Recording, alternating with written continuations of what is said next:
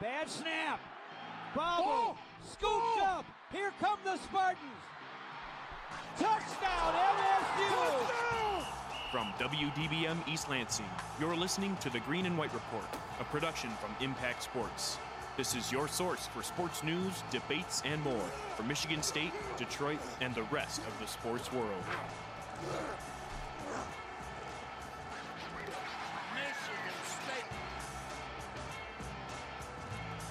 Good morning, East Lansing. Green and White Report Sunday, 11 a.m. You already know what the deal is. Episode 120 of the Green and White Report. And, ladies and gentlemen, I'm just going to break it to you right now. Please, please, please do not switch the station. Do not change the channel. Do not turn your radio off. Uh, this news is going to hurt. It's going to be sad. But as you can probably tell, no Ryan Rabinowitz in this week. I know. It's a tough pill to swallow. It's a tough pill to swallow. It's a tough one to swallow, trust me. I had a very harsh morning when I woke up and realized the reality that Ryan would not be here this morning. But don't worry. Myself, Julian Mitchell is here. Trent Bally right here, co-hosting with me today. He's in the co-hosting chair. Ryan Collins on the one and twos, the didgeridoos, and my Stop man saying Hank. that. Don't say didgeridoos. I, I, have hate to say that. it. What's done is done. It has been said, It, It's terrible. and We're it not will saying that. continue to be said. Uh, I'll leave. I'll leave. You will not. I I won't, but I will. I'll, I'll act like You'll I'll think leave. about it. You'll yeah, think I'll think about it. about it. But uh, yeah, Ryan Collins here on the didgeridoos. Gotta Are, get it are in you there. not to shout out Hank I am here? going to shout out Hank. I just wanted to make sure we got that point again, and then Okay. shout out the man Hank. We were very nervous Hank was not going to make it into the studio today. Absolutely massive because I barely know what I'm doing, like producing. I need Hank. Hank is my main man. We do. We Main need Hank. man. Hank is a staple of the Green and White Report at this point. Yes, he will like, be doing. there's no show without him. Like, let's just be honest here. So everybody in the studio except for Ryan today, we actually got a got a small crew. Not a lot of people coming on, but we got a lot of stuff to talk about. First, before we get into anything, of course, we just got to see how everybody's doing. So Trent, how you doing? How's Excellent. the weekend? It's a great, great day, great morning. Uh, it's my dad's birthday. Shout out. oh wow, Don big Valley. happy birthday! Yes, 51. Wow. Sorry, I, didn't, I just had to expose him. He's Doesn't all right. look He'll- like it though. I remember when I met him as you were moving out of Acres really quickly. I'm just walking the halls and it Oh, does yeah. not look 51, Oh, man. Uh, I'm sure he would appreciate that. He still has a full head of hair. It's, it's pretty dark still. A little bit of gray A coming little in. bit of gray yeah. coming in. All his friends think that he dyes it, but he doesn't. So happy 51st. To go, my big dad. ups. Happy birthday to Trent's dad. Happy birthday to Trent's Let's hope the Lions win for him today. That's big time. Collins, how are we doing over there? Doing great. What what what, what what's that? What, you got to check in on me every yeah. five seconds? Yeah, it's just a nice little check-in. How we Okay. doing? Fine, I I'm take it. good, We I'm it good. back. I, I didn't know it was Mr. Bally's birthday. Would have sent him Yeah. something. Oh. Actually, I oh. wouldn't have. Had, I'll give you his Would've been a number. He'd probably love to hear from you. He'll probably like. He'll probably just be like, "I don't like any of your tastes about the Detroit Lions." So, he he agrees with you more than you think, probably, eh. because I'm just ah. a slappy. yeah. you well, know? we, we need that. We need that. Yeah. Big game today, though. Big Huge game, game. huge Big game. Huge. We'll get Big into that game, big later. game. How's the man Hank back there? He's good. He's good. Yeah. Hank's good. Hank, are you good? Yeah, I'm good. I, I I can't hear you guys, so it's out of context. Oh but I'm- yeah, I'm, very it's well. fine. We just want to know how you're doing. Yeah. Hank Just a is nice great. little check-in. just checking up. That's a nice little check in. All right, well, guys, before we get into it, I have a story to tell you all. So, yesterday, right, me and my buddy playing hoops at IM Circle. First off, never played at IM Circle in my four years at Michigan State. The gym is something straight out of Hoosiers. It's old school, the straight wooden bleachers, the courts are small. Either way, uh, nice, nice little atmosphere over there. Yeah, it's not bad. Not bad, not bad. Going for a couple of runs. We're uh, playing our second group of guys because we won the first game. You know, winners don't move off the court. Uh, playing our second group of guys, and all these dudes, like six two, six three, big burly guys. One of them has a tattoo. I was a little afraid for my life. Tattoo of what? I don't even know. It looked like some fireball type of deal. I don't even know, man. Right. But it was it was scary. It was scary. So we're playing them. Uh, one of these guys gets a steal. And I'm gonna set the scene for you for this guy. This guy's wearing a headband and he's got a neon arm sleeve on his right arm. That neon arm sleeve has to be from 2012. Has to be. Has to. I don't know. They still made those. I, I didn't know either. I was confused. I, the neon arm sleeve is a very tough look. That, that's a tough look, Super but that's tough also look. kind of a power move. no, but That's do like you, Dwight Howard MVP year. Do you wear an arm sleeve when you go to run? No. I. That's No. why. Like that's you don't. that's the main point. That's Yeah, one of our worst pickup player things. We we've talked about this. Yeah, well, Rabinowitz shows up in arm sleeves. Everything I've seen him do athletically. We try, we play flag football, and Rabinowitz literally looks like he's Well, he had a mouth Baker guard. and- Mayfield. yeah, no, it was awesome. he had a mouth guard. It was unbelievable. He also was not very happy with his own play. Oh, Pretty yeah. funny. not. He was not. But the thing with Rabinowitz is at least it's like for his health. I don't think the guy could play if he didn't have arm sleeve Okay. on. It's not like a copper tone Yeah. or Brett something like that. This guy was definitely this guy was the guy who was like, "Oh, I'm looking cool right now." And so, of course, I had to do what I had to do to him. So he's stealing the ball uh, off a little pass from one of my teammates. He's running out on the fast break, thinks he's all alone. Easy layup until I came. Uh oh. LBJ? Straight chase down, LBJ, blocked by James. I heard it Julian in my just- head. Oh, I love There that. it is. Yeah, Collins, LeBron Collins James. is on fire today. He I- really it's- is. Good start to the we're- show, We're, what, I will say minutes in? myself. Ten minutes in. Collins or five minutes in, I guess. We didn't start exactly at eleven. Collins is on fire. Big starts to the show today. on Big start. fire. Big start. We got hype before we started. We were punching each other, going around. We were. Collins threatened to rip Hamilton, Trent. Yes, he, he, did. he didn't burn energy I like to see. When I, I know he's not Okay. more. I, I do. I do. You'll Yeah. see. We got we got two hours here. Okay. It's gonna come. We'll be Okay. good. It's We'll gonna come. good. But either way, I needed to tell you guys, I caught a body, blocked the heck out of this dude. I don't straight doubt- I don't chase it. down. Only problem, I did fall on my shoulder. I'm a little too old for this, and everything hurts right now. But it felt good. It felt really good. Blocked by James. Blocked by James. Blocked by Mitchell. So I had to let you guys know that uh, don't mess with me on yeah, I love that. Love it. Don't mess with me on the court. Picking you first next time. There we go. So going from my IM life to some actual basketball. Michigan State basketball season is here. Forget about football. Forget about the woes of the Michigan State football team. Basketball is here. Uh, Michigan State getting set to play Kentucky on Tuesday in New York, Madison Square Garden. I will be there. Trent Valley will be there, and Joe Dandrin will be in NYC in the Empire State of Mind. It's gonna be a great time. It's gonna be a really great time Madison Square Garden, the Mecca. the Mecca. The, I'm so excited. I'm so excited. But either way, tip off for that game. I believe it's 9:30 is the tip for that game against Kentucky. Their season's on the way. Played their first exhibition against Albion on Tuesday. Trent, you were there, and so I want to first get your takeaways from that exhibition game and what you thought. Well, I mean, anytime a Michigan State team is playing a team like Albion, you can't look too much into it because Tom Izzo's not going to show too much of his cards. But I think the team is going to be sneaky deep. I think that's something that I definitely took away from this game. Even with Joey Hauser ineligible and Josh Langford out for the foreseeable future, um, guys like Thomas Kithier and Gabe Brown seem to have made a step. They're going to contribute this year. Um, you add that to freshman Rocket Watts and Malik Hall, uh, ready to contribute immediately, even if it's just a handful of minutes and spurts here and there.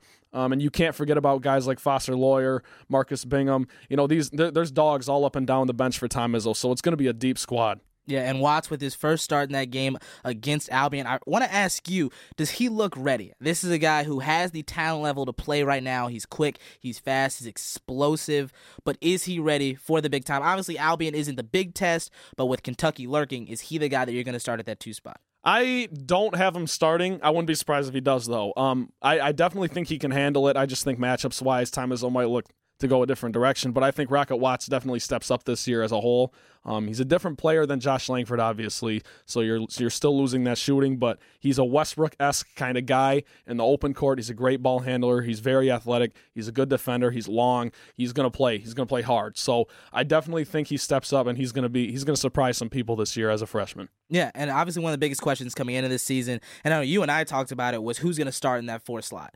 Uh, they needed somebody to complement Xavier Tillman, somebody to put there. And you know, I was talking with with one of my buddies the other day, and he was going with me on. He didn't think Kithier was necessarily a guy, or you play Kithier at the five and move Tillman over. And so I want to ask you, Kithier in that game against Albion, seven points, eleven rebounds, and to me. When you look at that four slot and who they're going to put there, that rebounding ability is going to be huge. I think last year, Kenny Goins' ability to rebound the Yes. basketball, very understated for this team, and they're going to need somebody to fill that role. Because Tillman can grab boards, but they had needed that complementary piece to dominate Yep. the glass, and I thought Kithier was that against Albion. They're also going to need Xavier Tillman on the offensive end to expend a little more energy this year, especially with Josh Langford out. So you would look at a guy like Kithier or, you know, even Malik Hall, Julius Marble to get in there and grab some boards. So Thomas Kithier, yes, for sure. I think he's proven enough at this point early on to get the start against Kentucky. I don't know if he will. Again, everything's up in the air at this point for that game because the Spartans are looking a little, uh, the, the rotation's looking a little dreary, but uh, Tom Izzo will figure it out. I do think Kithier's proven enough. 11 boards, even against Albion. That's good to see from him because he never really got a chance to really get rolling last year. So you look at this year for a chance for him to get his feet wet. Elsewhere at the four, um, Marcus Bingham can shoot. Malik Hall, like I said, uh, Xavier Tillman was nothing but complimentary of Malik Hall on media day. So we'll see how that all plays out. But right now, yeah, I got Kithier. I'm with you. Yeah, and Hall definitely looks like one of the guys Izzo wants to roll with. I mean, obviously he's messing with rotation, so you can't make guesses too much in an exhibition, but 14 minutes from Malik Hall, nine points, three of four from the field, with four rebounds for him there. This is a guy who at that four slot, he can do a lot. He's a talent, just period. He's a talented guy. He can step out, shoot a little bit. He's got a big frame. He's strong there as well. Uh, so I think that's a guy Izzo's going to roll with. And Collins, you got some? Know who he reminds me of? I, I don't know if this like outdates myself or whatever. He reminds me of Raymar Morgan, a guy who used to play with like, those Drew Neitzel era teams. Yeah. He's not like o- like oversized to play the four. I think he has his his body's already pretty developed already, but as he develops more, he's gonna be a guy that Izzo loves playing at that four spot. I think he's a future starter. I don't know about this year, but I yeah, I, think you look at this Malik Hall kid and you say, hey, he's gonna contribute immediately. He's an Izzo guy. Yeah, yes, no doubt. Yes, and uh, uh, Izzo gets a little. I think he was not complimentary the way he how he just puts the ball on the floor when he's around the rim. But other than that, Yeah. he, he he he looks like he's going to be a piece for them this year. Well, yeah. One more thing about Malik Hall, real quick. One of my uh, my brother's best friend is a manager for Purdue, yeah, uh, okay. student manager. So Spoiler up. and, and uh, Malik Hall obviously was looking at Purdue and Michigan State, and when he chose Michigan State, um, little inside info here. Matt Painter was pretty upset. Uh, so that just kind of goes to show. I mean, he's got he's got the uh, what's what's the word? Reputation. Reputation. Yeah, He's what- got the reputation. He's just got to go back it up, and I think he will. It's kind of funny though because no one talked about him until this like first preseason Yeah, game. he was a sneaky Good- guy. Like they, people were focusing on Rocket. I think a lot of people were like maybe Marble will get more minutes than Lee Yeah. Hall, but I, I think he surprised people in the first preseason game. Yeah, I definitely think this outside of Rocket, this freshman group has been underestimated. They're all very, very talented players, and especially with just the now the injuries to Langford and Ahrens and even Kithier. I mean, I'm he's still supposed to play against Kentucky, but just depending on how he is and how limited he might be, if that's possible at all. This is a team that, like you said, it can be sneaky deep. And I mean, the thing is, they're gonna have a lot of questions surrounding these freshmen. These freshmen are all ready at least to play. They have the bodies and they have the skills to play. The question is, are they going to be able to handle the moment? It's a good thing they have a lot of seniors surrounding them. The one thing I do want to harp on about the exhibition, and again, it is the exhibition, but three point shooting, just 34% as a team for MSU in the exhibition. I think Gabe Brown went one for five. Uh, yeah, Gabe Brown went one for five. Aaron Henry 0 for three. Watts 0 for five.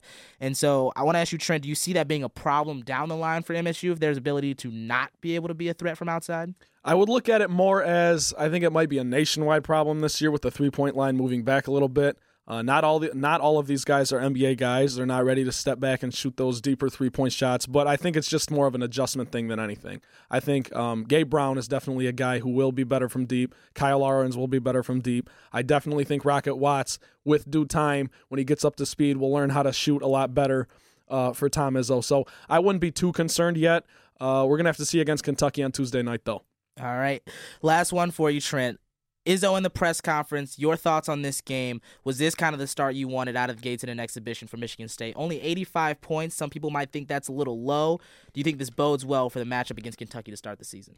Um, if you're gonna judge the Albion scrimmage off of uh just production and what the players gave you, then it, it bodes it bodes all right. You know, the Spartans are obviously gonna have to shoot better, like we just alluded to. They're gonna have to play more together. I think at times it was a little sloppy and choppy in that Albion scrimmage, but I definitely do think that this team's ready to make a run this year. Uh, in totality, so it's going to start on Tuesday night, and they're going to have to roll the balls out and just run. There you go. Whatever starts, it's going to start on Tuesday night. Once again, 9:30 tip. Uh, game will be live on Impact 89 FM WDBM. I think 88.9 FM is the actual uh, call in. But Joe Dandrin and I will be on the call for that game. So make sure you're tuning in and you're listening to us do the broadcast of the game. It's going to be a good one in New York. Uh, and Trent, want to get your preview on this. Kentucky, perennially one of the better teams in college basketball. They always bring in a ton of freshmen, a ton of talented freshmen, all athletic. And this year is uh, no different. They do have a couple more veteran players on the squad, guys that were there last year, some that declared for the draft but decided to return to school. And looking ahead to this game, obviously a tough start to the season to go out and play this team right now. Um, but what do you expect to see out of this one from Michigan State? I think this is a game where you turn Cassius loose and just let him run because I think last year you saw with Cassius's minutes climbing heavily towards the end of the season, and he not he wasn't necessarily 100% healthy. That was a little concerning. So going into this season, you don't want to have a ton of those games where you lean so heavily on Cassius Winston. And obviously in the non-conference schedule, that's not ideal. But to open the season as the number one team against the number two team in Madison Square Garden on ESPN, I think you got to just let Cassius Winston run. He's gonna he's gonna have a great game. I think he's got a favorable matchup, and he it, it's it's going to be a great coaching battle too, if nothing else. It's Tom Izzo against John Calipari, two Hall of Famers. It's going to be very fun to watch. Kentucky's very athletic. Michigan State more finesse, but there's athletes on this team, as we well know. Kyle Ahrens, Rocket Watts. We're going to get our first glimpse of him. So it's going to be it's going to be a good a good matchup. I think this might be one that we see again later in the year. Uh, in the later rounds of the NCAA tournament, but I would just look at Cassius and also Xavier Tillman to lead this team to a win. Just rely on your heavy, your your top heavy players. Is Yeah. Kyle Ahrens playing? I don't think he is. He isn't. I I, I know he's had a high ankle sprain. He hurt it in the John Zaddy game, but Yeah, I don't think he, he definitely. I don't think he is. Well, I'm gonna look at it now, but That's right. I don't wasn't think he is because he wasn't week, was he? practicing. Yeah. yeah, and so I think he's out for this Kentucky game. I know Kithier is the one who he's injured, broke but his he's gonna nose. play. Yeah, got And the he's Rip just gonna Hamilton. wear. Yeah, he's got the Rip Hamilton mask. Great look. Terrible look. Especially, What? I thought you would love that of all people. I think the only person who's like pulled it off is Rip Uh, Hamilton. you- that's true. I That's also true. think white people look horrible in those masks. They Yeah, just look. it's not- it- they they look way worse. They, I don't know. I it's don't not know. great. I, I, agree. digress. Looks a little pasty. Yeah, they I'm look with you. horrible. Yeah, You're not like, great. you- yeah, not good. I don't hate it. I don't hate it. I don't think it's a bad look. I, Either I way, don't hate it either, but um, you know, we Yeah. love Collins. we, kind of sometimes. it's going to be a good game against Kentucky. What I think definitely comes down to this one, it's going to be seniors and a talented veteran squad versus this kind of freshman core of Kentucky. You look at some of their guys, they have some guys who are coming back, but a lot of those guys didn't play as much a season ago. It's not like these were the Cassius Winstons of the world who played 30 plus minutes for Kentucky. A lot of what they're going to do is going to depend on how their freshmen, especially Tyrese Maxey, will play. This is a guy who was good in their first exhibition game. I believe he put up like 16 points in their first exhibition. They run a nice three guards uh, between Immanuel Quickley, um, I'll, how does he say it? It's Houston, Ashton Hagans. There Yeah. we go, Ashton Hagans. I'm thinking Houston.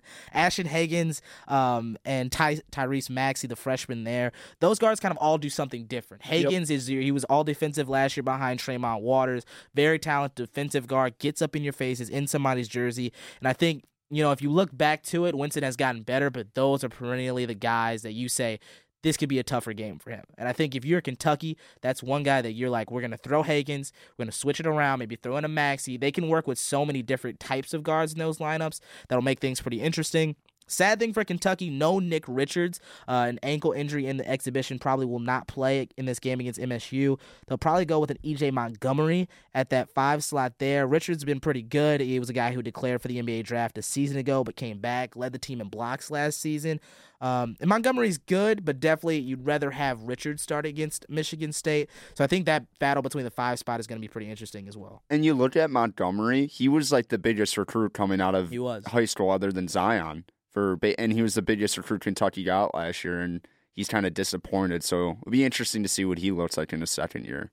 Yeah, and uh, we talked a little bit about starting lineups. I think for me, you're looking at a Winston, Watts, Henry Kithier, and Tillman starting five. Do you have the same starting five, Trent? Um, yes, I do. I guess the one area where I would maybe disagree, although overall I do agree, I think Gabe Brown might start at the four just because Okay. he might go small, Go uh, depending just because of the matchups. But I definitely think Kithier should be in there.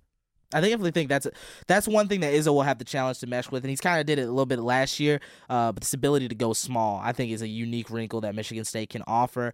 And one thing that was talked about last season in this Champions Classic game, always good, good games to play, but Michigan State came out and the score kind of didn't show it, but 92-87 lost to Kansas. Kansas kind of owned that game all the way up until the fourth, and they kind of gave it away in the waning minutes to make that look a little bit closer.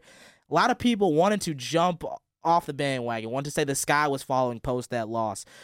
And I want to ask you: Does the, the result of this game even matter? Do you want? I mean, should Michigan State come in expected to win and should win, or is this kind of a game where you're like, if they lose, just a learning opportunity. It's early in the season. You just move on. Yeah, it matters from a sense of social media and, you know, polls and all this kind of stuff, but I don't think that really matters to this Michigan State team. We talk about how they got off Twitter, everyone's off Twitter. This team's all in. Uh, I don't think win or lose, whether it's a heartbreaking loss, if if you could even have a heartbreaking loss in the first game of the year, um, I don't think it's going to put too much of a crack in the season for the Spartans. I think that, but I, I, with that being said, you know, we'll get into game predictions later and stuff. I think since you're technically calling the game, you can't make a prediction. Maybe that, maybe that's true. I don't know. I think the Spartans will win, and I don't think e- even if the Spartans do lose, they're going to come in come into the next week as what the number three team in the country, number four team. And again, none of that stuff matters when we're talking about November basketball. It's all about how you mesh and gel in March and April.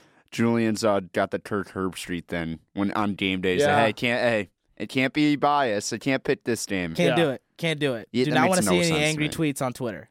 Nobody coming at my throat.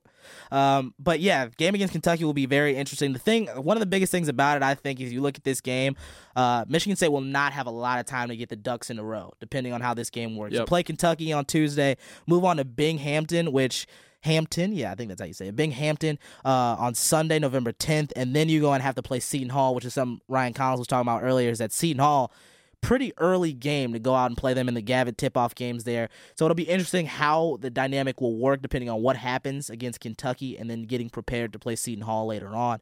But obviously, a very interesting matchup, a very great game will be played Tuesday night, Madison Square Garden. Once again, Joe Danger and myself on the call, Impact 88.9 FM. Make sure you're tuning in. Game will be broadcasted on ESPN if that's your kind of thing. But 88.9 FM, that's where the good stuff is going to be. Once again, Joe Danger and I all will be a good one. 9:30 p.m. tip off is that game. And before we move on out of the basketball realm, I'm going to switch gears to women's basketball. This is a team that's been doing pretty good. We weren't able to have anybody in studio uh, to talk about them, but I can cover women's basketball my first two years. I've been watching the team uh, for a while now. They come in this season number 17 in the preseason AP poll. A lot of coaches in the last couple weeks have pegged them to play second in the Big Ten. Uh, media put them at third, uh, beyond Maryland and a couple other teams. They return four starters and then add a big group of talented freshmen. Look at Shay Colley, Taryn McCutcheon, probably one of the best backcourts in all of college basketball. Uh, they picked up a win earlier this week, uh, 85 to 45 against Ferris State in their only exhibition of the season. Uh, and they're going to have a really good season. I think you look up and down this roster, this is a team that's really good. Taryn McCutcheon, Shay Colley, two of the best guards in the country. McCutcheon, one of the best assisting guards. Uh, she's looking to break some records this year, looking to take home the assist record. She's up there fighting for it right now. And Shay Colley, we're talking about a a player who she averaged 14 points a game last season. Fantastic downhill, can finish with anybody. Those two are going to be great. Uh, Nia Clouden, she was fantastic a season ago, a freshman. She comes back with some experience as a sophomore, will be really good. They like the way she plays and the way she's able to get downhill as well. I think you look at those three as your main players to come in and start. Um, anybody off the bench, the freshmen they have, one of the biggest ones who I was really surprised with in their exhibition was Moira Joiner, is a freshman guard who can really do anything and everything. She's all versatile. She gets all around the floor. 11 points, 3 rebounds, 3 assists, and 3 steals in 27 minutes in the exhibition. It's a player Suzy Merchant has been very, very excited about. Um, and if you look at Michigan State, I think one thing they do really well and have done well is bring in a lot of guards who can do a little bit of everything, who can play all across the floor and complement McCutcheon and Colley very well. And that's something that will continue this season. Uh, so I look for them to have a really good year. Last year, 21 and 12, lost in the NCAA tournament. Uh, this year, I expect them to get back there. Uh, this is, a, like I said, a great team top to bottom. They have a very, very tough schedule, though. That's one thing if you're going to look out for. Play Notre Dame very early in the season. That game, November 13th uh, at 8 p.m. in South Bend. It's going to be a very, very tough game for Michigan State, a team that took them out last season. Uh, then after that, they move on to a couple other games against LSU, Florida State, even play Syracuse and West Virginia early on before getting into the Big Ten slate. So will be some tough sledding. Will be a lot of learning opportunities for this Michigan State team. But like I said, expect them to return to the tournament and make their trip there. Should be a great year for women's hoops. All right, switching over now. That was unbelievable, by the way. was that good? nice little monologue. Yeah. I hope that was that was good. I don't Yep. know if anybody liked to hear me talk for that I long, liked it. I but liked it. we went through it. We made it through it. So moving on now, Michigan State football. Didn't really want to talk about it, but they gave us some news to talk about during a bye week. So that's always fantastic. Yeah, you love the content, or right? not. Love the content. Um, but yes, Michigan State and uh, the Joe Bachie problem. Earlier this week, uh, Joe Bachie, during a random drug test, was found positive for PEDs, their uh, performance enhancing drug. Uh, the substance or the supplement that he used has not been released. The name of it or what exactly it did uh, has not been released but he has been ruled ineligible by the Big Ten Conference. Michigan State, I believe, is going to appeal that decision. Um, but yeah, Joe Bachie, performance enhancing drugs, ineligible for the rest. He'll probably miss the rest of the season. And for me, just off the bat, my first initial reaction, first off, as a team, this it's sad, it's disheartening. It it sucks. It's Yeah. annoying. Like for a season that has already been wasted, already been lost, that is already we've already talked so much about this team and shoveled so much dirt on this grave. This is this is just an unnecessary It's a just- gut punch. It's a gut punch. It hits. I mean, it, things couldn't have gotten worse, and they have found a way to for Michigan State. For a guy like Joe Bachie, who was an anchor of this defense, that for all the things that have been said about it, is good, but hasn't been that great this season to go in and then something like this happens. It's dumb. It's stupid, and it's honestly this team. It's a gut punch. It hurts. They're probably Uh, the way Michigan has been playing, obviously there have been some teams. You can say Notre Dame has been fake this entire year, and that Yeah. this was a game that you're not going to put too much stock into Michigan on. But I don't think they're beating Michigan anymore. I don't think it's going to happen, especially with Bachie out. I don't. I think it's over. Ryan, you said they were going to lose to Illinois. They they might they're gonna get their pants pulled down by Michigan. They're not gonna just lose. They're gonna get embarrassed. And I I- I'll tell you something. I, I were you guys surprised that Joe Bachie was on steroids? I, I'm not like when you're that big. Yeah. Like uh, nothing surprises me. But like I feel like every like college slash pro football player are taking weird supplements. Yeah. And it's just a matter of time. Sometimes we're like, maybe he took the wrong supplement, Right. but at the same time, it do, it doesn't really affect what he where he's going to go in NFL draft. But at the same, you lose a captain. I think that's the most Mhm. important part because he, like you said, he hasn't been as productive as he was his previous two seasons. But now you got to play freshman Noah Harvey. And a guy who rarely has played because Bachie never comes off the field. I'd be interested to see if Antjuan Simmons fills in in that Mike linebacker position for Joe Bachie. it's gonna be interesting for Michigan State. I mean, like I said, don't know where you're gonna go from here, and it doesn't hurt Bachie, but it hurts the team. Like, what is the future of this team anymore? This is a guy who, like Colin said, is a captain. Yeah. This is a guy who was leading the team, and then go on and have this come on you. Like, wh- who do you look to now? anytime something like this happens, it's just difficult to keep the team together. And that to me, when a Michigan State team that's not already has lost expectations and everything's kind of gone out the window and fans are checking out, that's this is probably the worst thing that could have happened. You lose maybe I mean, would would you guys say your best player? Would you say Yeah, maybe think- I- Willikis, I- Collins? what do you Eh, think? I, I, He's up there. I think it's safe to say that this is a guy. You're not like losing. It's not some of the guys who went into the transfer portal Yeah. on the last No, bye. it's one thing to yeah. lose a starter. It's another thing to lose Joe Bachie. D- completely true. I wonder. He hasn't probably been their best player on D. I, I honestly think Antjuan Simmons has been the best defensive player on the Spartan defense this year. But I mean, Joe Bachie is a guy who's been calling it. Like he calls the plays for the defense. Yeah. That's gonna be an adjustment. So it, it'll be interesting what you see at, at Illinois because Illinois is no slacker now. I mean, they, they have a more impressive resume than Michigan State. They Lovie got more Smith ways- is very, very, very good. It, I saw Brandon Peters have a 65 yard run for a touchdown Yeah. yesterday. I get it's against Rutgers, but they they have players there. So uh, Mi- Michigan State can't sleep next week, and it this is one of the more deflating Michigan State football seasons maybe in the la- in Mark Dantonio's era because there is no hope because you can't look till next year. There's no hope there. You, you lose all these talented guys that you've had the last three years. So what is the hope at this point of the season? I, Yeah. Exactly. That's the thing. And I think we've talked about it all season long how this year has been a stray away from what Dantonio has held this program up to. And I think you look at the players and the way they've played and the fact that you got and I don't necessarily know if you're going to say it hurts the program or it is the program as to why those players transferred, but you just look at the number of players that transferred, the PEDs for Joe Bachie. Like this has just been everything a Michigan State Spartan season has never been in a while now. I know Max Bullough, he also had the PEDs and was ruled ineligible. But this is it's just the the amalgamation of everything this Yep. season. Yep. That has continued to happen for Michigan State. That it just has not gone their way. And if you're a fan, like Collins is saying, you can't look to the future and say it's okay. Things will get better. You don't know that things aren't going to get better. Right. Like where do you go from here? And that's just the toughest thing for this. And I especially like I spe- you especially look at Joe Bachie and say why. The season's already over. Nothing is probably going to happen. You're not going to make a big bowl. So why like and obviously it could have been an accident. It could have been a supplement he took that was just wrong. Yep. But now it's over. Like it's not going to hurt your draft stock, but it hurts the team.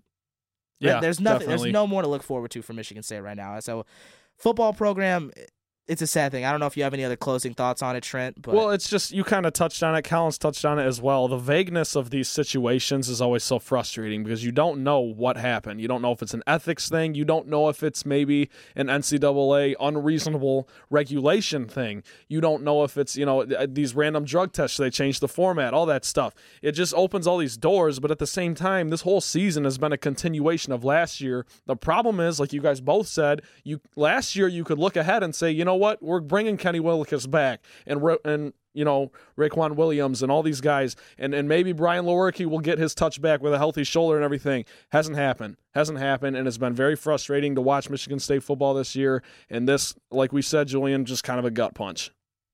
It's been a gut punch. It's been a gut punch. So, bye week for Michigan State this week. They'll get set uh, for the next game. Illinois on the clock. Yeah, Illinois. Shout out to that game being played at 3:30, the same time 3:30, man. LSU and Alabama are playing, and I'm covering it.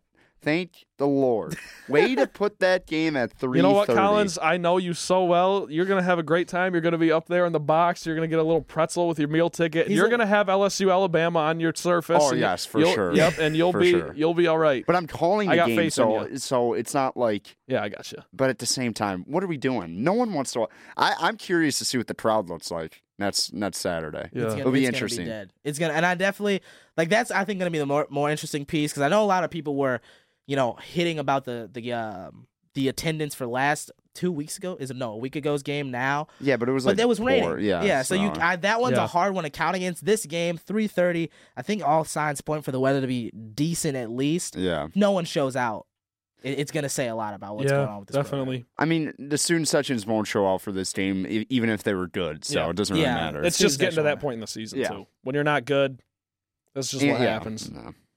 All right. Okay. But yeah, Other things people would rather do, unfortunately. it's very Like true. watch LSU Alabama. yes, yeah.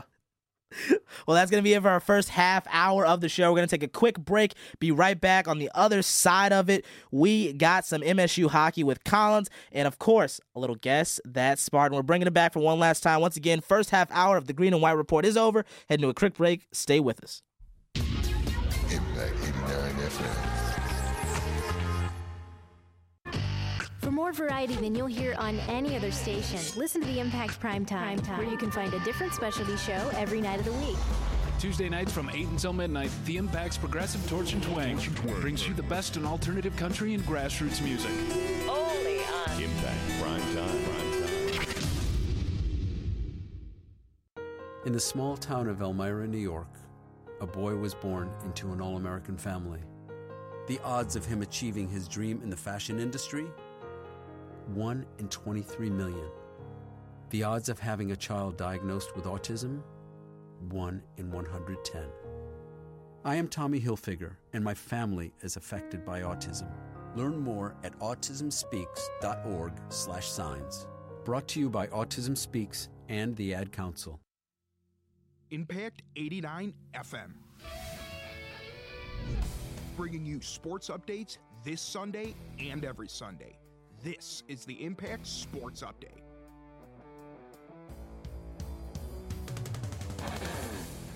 Michigan State football will, return to the field this Saturday, coming off of their bye week to play Illinois at home. Spartans will look to improve their 4-4 record against the Fighting Illini, with kickoff set for 3:30. You can catch the game right here on Impact. The Michigan State men's basketball team played their first preseason game of the season on Tuesday, defeating Albion College 85 to 50. The Spartans will now begin their regular season play on Tuesday, taking on the Kentucky Wildcats at the Champions Classic in New York. Game is set to begin at 9:30 p.m. on Impact. Michigan State hockey fell in both of their matches against Cornell this weekend, losing 2 3 on Friday before falling again 2 6 on Saturday. The Spartans now move to 2 and 4 on the season as they look to improve on the road against Penn State later this weekend. Michigan State men's soccer fell on the road against their match this week, losing to Michigan 2 0 on Tuesday. The 3 10 3 Spartans will now play their final match of the season later this afternoon, kicking on Indiana at home. First kick is set for 3. I'm Henry Menegos with your Impact Sports Update. For more, visit impact89fm.org slash sports. Boom. Shout out to Hank for the updates once again. Always here. Great stuff. Kills Great it stuff, every Henry. single time. Back from the break, Green and White Report Impact 89 FM WDBM. I want to make sure I have out I give out the number really fast. I don't think I gave it out at the top of the show.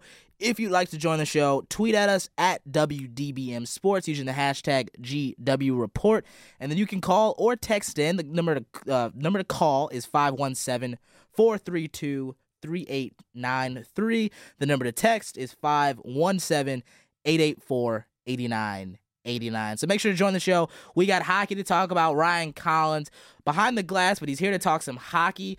Uh, and Collins, a tough, tough uh, weekend for the MSU hockey team, dropping the two two games in the series against Cornell, losing the first one three to two, and the second game six to two just last night. And Collins, we were talking about it last weekend. But one of the biggest signs or positives you wanted was a split from this MSU hockey team. Instead, get swept. And looking at you, looking at the team and the head coach Danton Cole, are you disappointed with the sweep this weekend? I think Michigan State hockey is disappointed with the sweep because I, was at the game on Friday night covering it. We uh, recorded some play by play, and I, I'll tell they were flat out the better team the whole end. They they went up really early. First five minutes, they score a power play goal by Dennis Cesana. And they take four penalties to end the first period, and then Cornell ties it up. The penalties were the story the first night. It sounds like Saturday they just flat out got outplayed and just weren't ready to play. I mean, you look at a Cornell team who's top five in the country, it's a test. And on Friday, they passed that test. On Saturday, they didn't. So it's not disappointing, but I think for if you're in that MSU locker room, you're disappointed you least didn't get one because they were the better team on Friday night. And unfortunately, they weren't able to get it done. And I think that was the difference. You look at game game one, very much a close game. Yes. Last night's game was not close. I think it was five unanswered goals until MSU put up two. I think in the last period, or last two periods or so. And for you, looking at those two, what was the difference between those two games? I think a lot of it, like you said, was penalties in the first, and then a lack of aggression and kind of an adjustment to not getting those penalties in game two kind of changed everything. It, I mean, they just they had they jumped on Cornell game one on Friday. They did this were very energetic. They they, were winning. They were crashing hard on the forecheck. And, and- and it's I wasn't at the game on Saturday, but I watched a little bit. But the energy just wasn't there. When you get blown out five, when you start a game five to nothing on your home barn, yeah, it, you got to expect that maybe your the effort is not where it needs to be. But I mean, Cornell's a good hockey team. That's what Danton Cole kept in reinforcing to us on Friday night after the loss because it was a frustrating loss because it it seemed like like I said earlier that Michigan State was a better team, but he just kept on harping on well Cornell's a good hockey team. They lace up their states just like us, and the, not be able to get it done and get swept is not the end of the world. But I also think it shows that this MSU hockey team might not be there to be able to compete with the top four in the Big Ten this year. Just the Big Ten's one of the best hockey conferences in mm-hmm. the country. So it's gonna be tough for them to compete with the Michigans, with the Wisconsins, with the Notre Dames, with the Penn States. It, I think this this showed that. And that's one thing I want to ask you because I think one of the biggest things with this MSU hockey team has continually been are you going to see growth year to year? And Danton Cole was supposed to be the guy to come in, bring some growth. And I definitely I want to ask you when you look at this team, two losses in this weekend, do you think the record kind of even matters or do you look more at the fact that this is a team like you said that probably was the better team in that first game on Friday? Is that something that if you're MSU hockey, you look towards and say we can we can play up to this level. We just have to do it consistently from now on. And then when you look at the state of this program, they're not where they want to be, obviously. But you see them this week. They get two pretty big recruits. You get a kid who was the leading scorer on the U15 national team, play for Little Caesars, and you got a really big international recruit whose name I would not even try to pronounce right now. But it starts with recruiting. They're they're just not on the level with the skilled guys that a lot of these other teams in the Big Ten have. But you look at this team last year; they were a good hockey team. They were just in the an absolute brutal conference. You look at their goal differential; it's really not that bad last year. They could have easily been over 500, and I think they were eight games below that. So I, if you looked at year to year, I mean, you lose a guy like Taro Hirose, you expect a hit. I'm not going to like say this team doesn't have the opportunity to be 500 this year, which I do think they do because I don't think the Big Ten is as strong as it was last season. But it's hard to see, like judge and hard to see this team being able to produce on the offensive end like they did last year when you lose a guy like Taro Hirose who created so much. It's like it's like when uh, you take off like not I'm not like not comparing Taro Hirose to LeBron James, but you take LeBron James off the Cleveland Cavaliers, who's giving Kevin Love his shots? Like who who who's gonna find Mitch Lewandowski on the half wall? And that's a question that still hasn't been answered yet. So once you, this team just needs somebody to produce in a way where they create for other, create for others because I just don't think the they haven't meshed really yet. Collins is very early, obviously, in the season, but is I just want to put you on the spot. Is there a player that has surprised you this thus far? This thus far, uh, I would say I've been pleasantly surprised with not generally a player, but the first line. Danton Cole switched it up. So I mean, everyone knew the KHL line: Khodorenko, yeah. Hirose, Lewandowski, and and he started the year. He's like, okay, we're gonna play Nicholas Mueller, the freshman from Switzerland. And You're like, hey, we're gonna put him on that top line, and try to replace Taro Hirose. Well, that that wasn't working, so they moved Lewandowski down to the second line, and they moved Sam Saliba, the captain, up to the right winger position on the first line. But I haven't been. I've been pretty impressed by Nicholas Mueller. I know they didn't produce on that first line originally, but he's a really skilled player, and I think he's gonna be a really good hockey player for Danton Cole over the next four years. I, I would say Nicholas Mueller. That Big Ten play opens up uh, this next weekend against Penn State, heading on the road to University Park uh, for those two games. Collins, you looking at those two, open up the Big Ten season. What are you expecting from Michigan State? First off, in this series and then also in the conference as a whole. Like you said, one of the best conferences in college hockey. Uh, once again, looking at their record from a season ago 8, 12, 4, and 2 in conference. They go to Hockey Valley too. That place is sweet. Have you ever seen like pictures of it? I've seen some pictures of it. It looks so amazing. Have you been there? No, I when we went to Penn State last year for the football, we re- I really wanted to go like see the arena.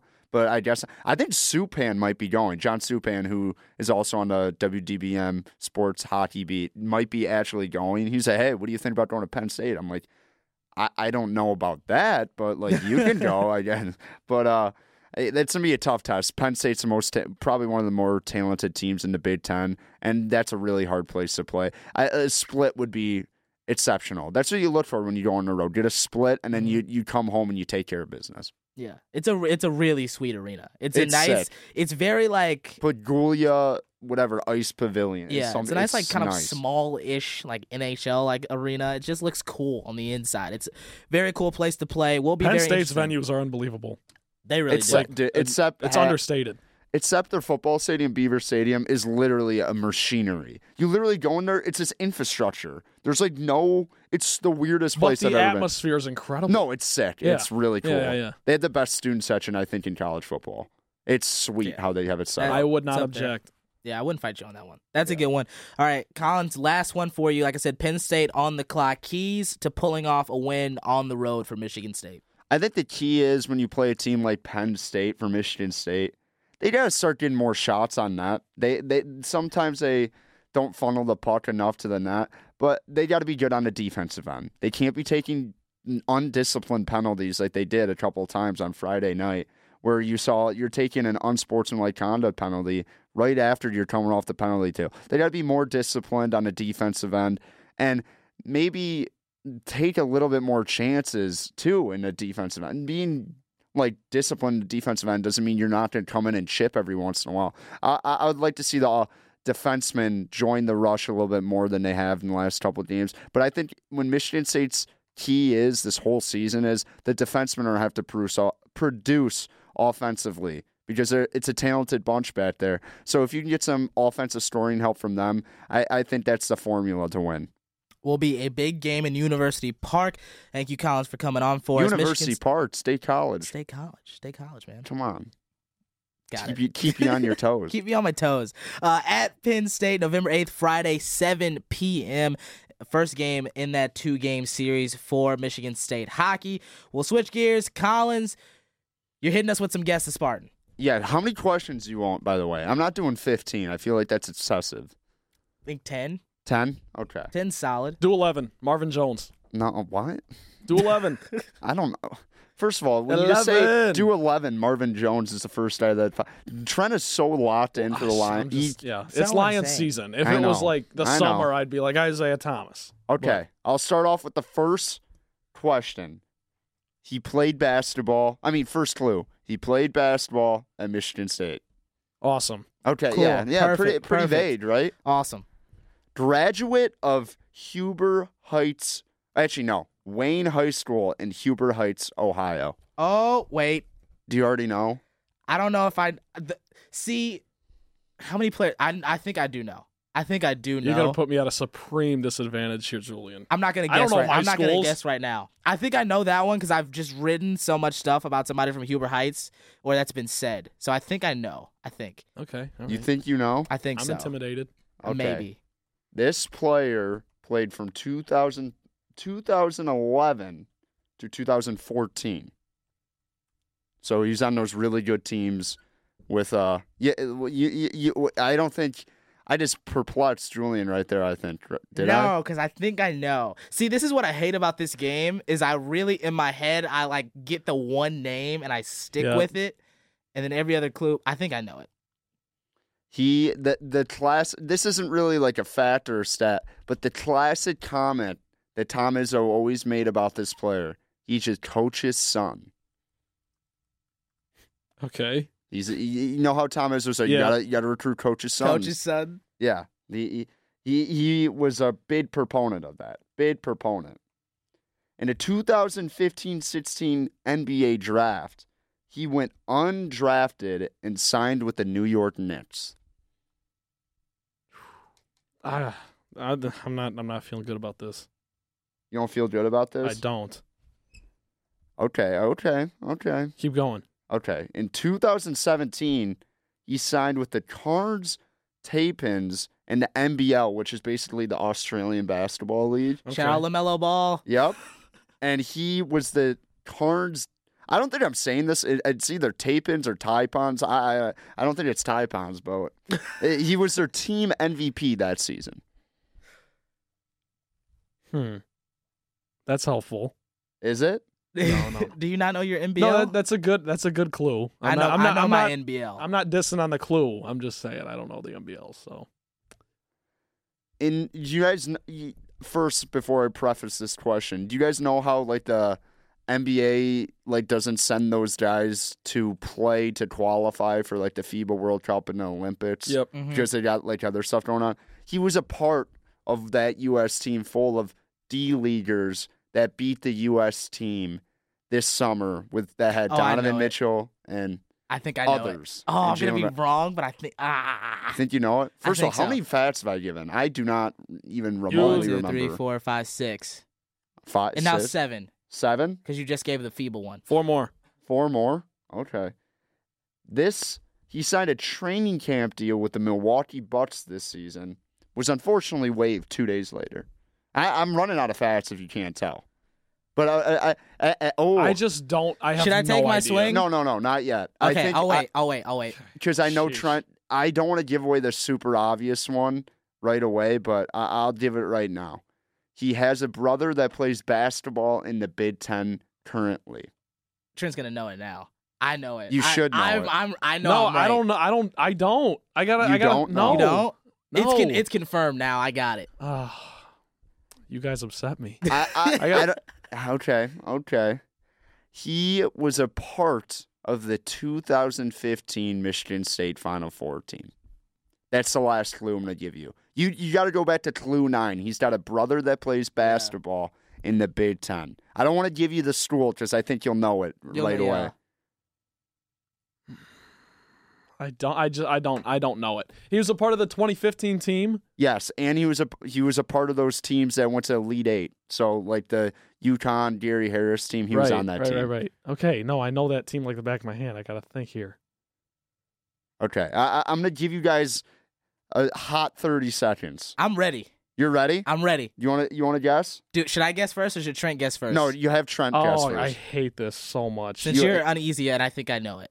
Oh, I think I was gonna. Mm, no, I don't even want to embarrass myself.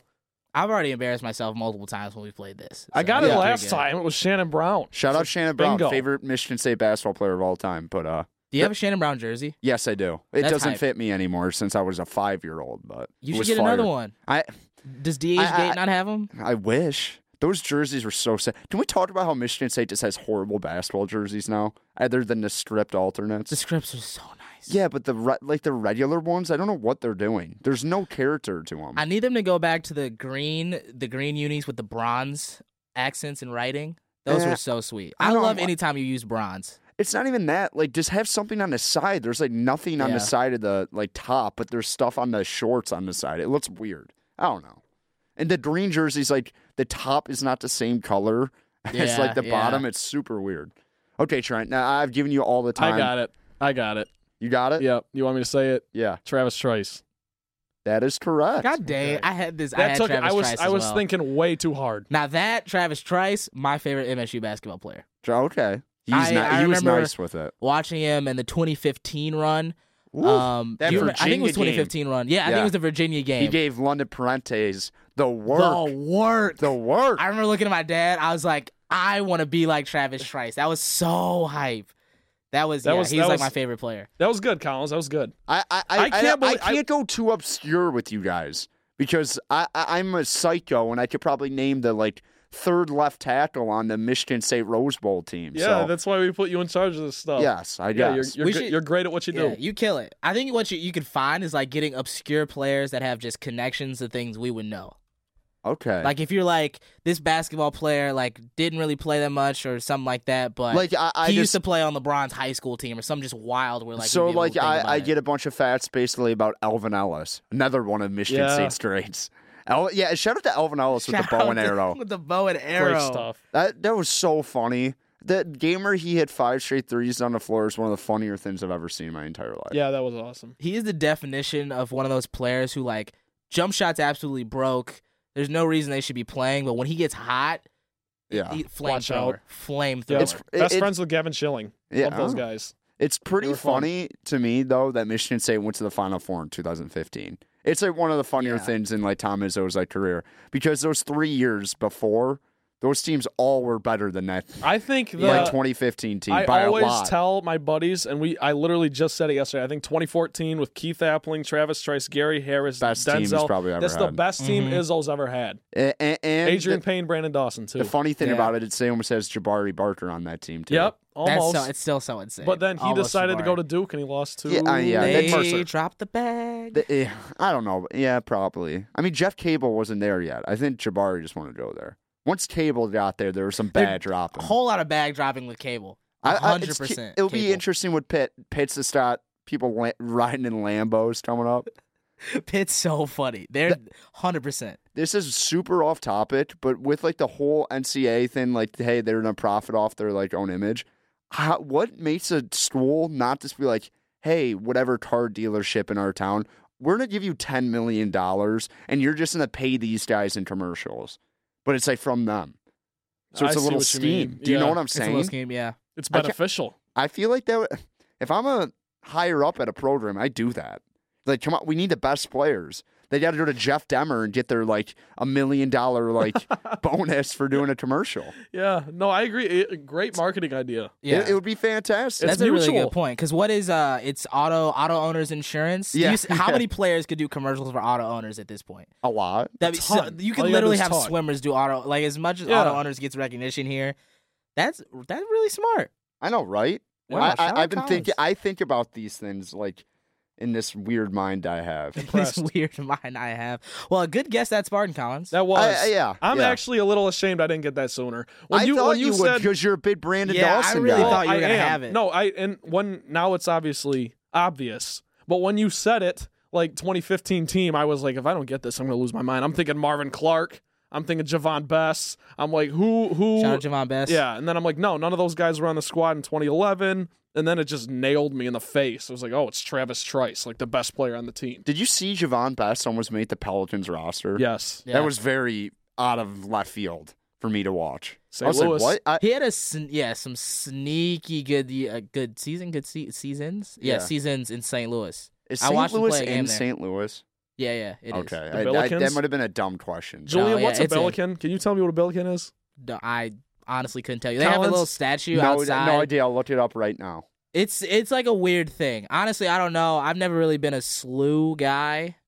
It was more, if anything, like Mizzou during those Phil Pressey eras. Gotcha. Ooh, But yeah, little slew Damari was, Carroll. Oh, slew was never like the school Carroll. for me. So I still have no idea what a billiken is. I'm looking it up right now. So can you guys talk? So Yeah, I've, just, I've yeah. never heard of a Billiken. And the mascot, by the way, too, is like crazy. Like I don't, I don't understand what it even is. It kind It's of like looks a like little- it looks the- like a Grinch. That's kind of what it is. They have a little statue outside of the arena, outside of uh, Chaifetz, Okay. where it's like a like a gremlin kind of Are, are, thing. you, are you ready for their description? Is it a religious thing? I, I I don't think it is, but it goes the St. Louis mascot is a charming and devilish looking creature called a billiken. The school's official site defines a billiken as a mythical good luck figure, representing the mantra that things as they ought to be. Yeah. Wow. It it's it's. I would much rather just be the Lions or something. But that's that's cool. That's cool. When you get to, I think the all they're in the Big East, right? No, Yep. they're not. No, they're in the I A ten. A ten. A They, ten. when did they switch? Was They were like no, they weren't in the Big They East. weren't in the ever. Big East. I confuse. a I'm lot- tripping. I confuse St. Louis and Creighton all the time. But Very- Cool. Are similar they a colors. Jesuit school? Because I feel like Jesuit schools always have like weird mascots, which I don't hate. Yeah, Whatever. they do. Yeah, they have a they're a Jesuit school. Good St. Louis basketball talk. Rest in peace, Rick Majerus. Rest in peace. Shout out St. Louis basketball. go Billikens? Go Billikens. Go. Bill- Can't wait to come out to a game again. Very fun. Yeah, Uh, fun stuff. yeah. Once again, Collins, thank you for the guest. That's Spartan. Uh, No That's, problem. that's been the first hour of the show, guys. Wow. We made it. Time flies when you're having fun. They say. It really does. Time Does flies it? when you're having fun. That's such a bad saying. How? This is I- coming from the guy that says "seize the day" every day. See, you gotta seize the day. There's a Do you really say seize the day every day? Collins loves "seize the day." Well, my brother-in-law always says it, and now I'm, it's just like ingrained in my mind. I'm like, seize the day, seize the day. I love Tattooed. it. It is. It's tattooed in my mind. Wow, I can't believe you're hating on that saying. But once again, first hour of the show is in the books. We have put the the kibosh on the first hour of the show. We're gonna take a quick break. We'll be right back for the second hour, and on that second hour, everybody's favorite, the Sparty Awards. We'll be right back. Impact 89 FM, WDBM. Maestro, please. Impact 89 FM.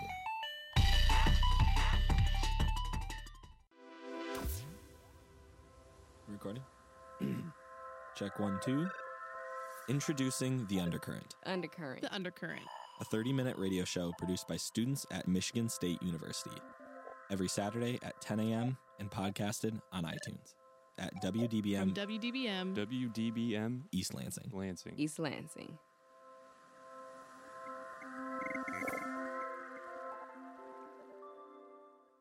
The traditional light bulb, a groundbreaking invention in 1879. It's time we switch to longer lasting Energy Star light bulbs. They're more efficient than the old bulbs, like a text message is more efficient than a carrier pigeon. And they cut down on our energy costs. Because in our own groundbreaking age, we deserve a light bulb that saves us some cash. Saving energy saves you money. Learn more at EnergySavers.gov. Brought to you by the U.S. Department of Energy and the Ad Council. Impact 89 FM. Bringing you sports updates this Sunday and every Sunday. This is the Impact Sports Update.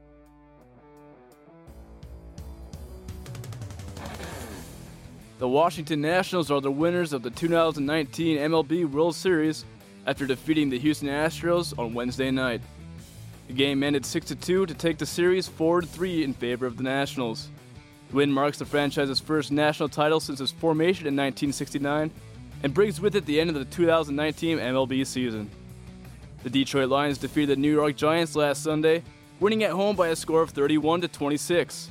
The win moves the Lions to 3 3 1 on the season as they will now travel to take on the Oakland Raiders this, later this afternoon.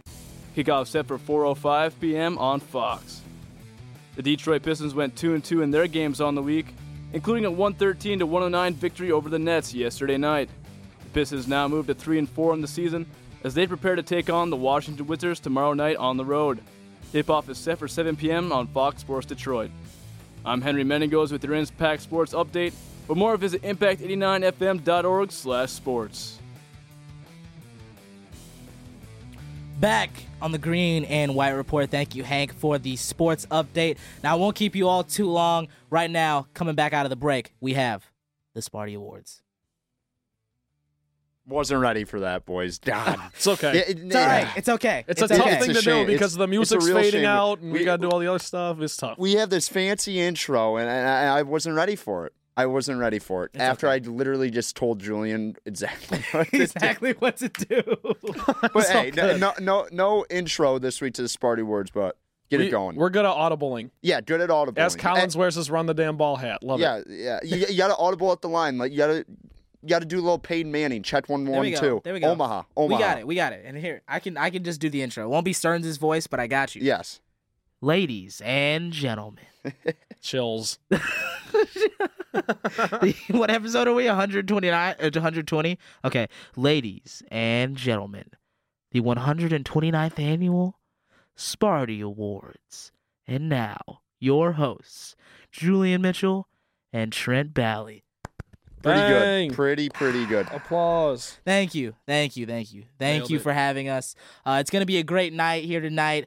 120th annual Sparty Award. It's gonna be great. We're gonna give out some awards, do some recognition for a lot of good work this year.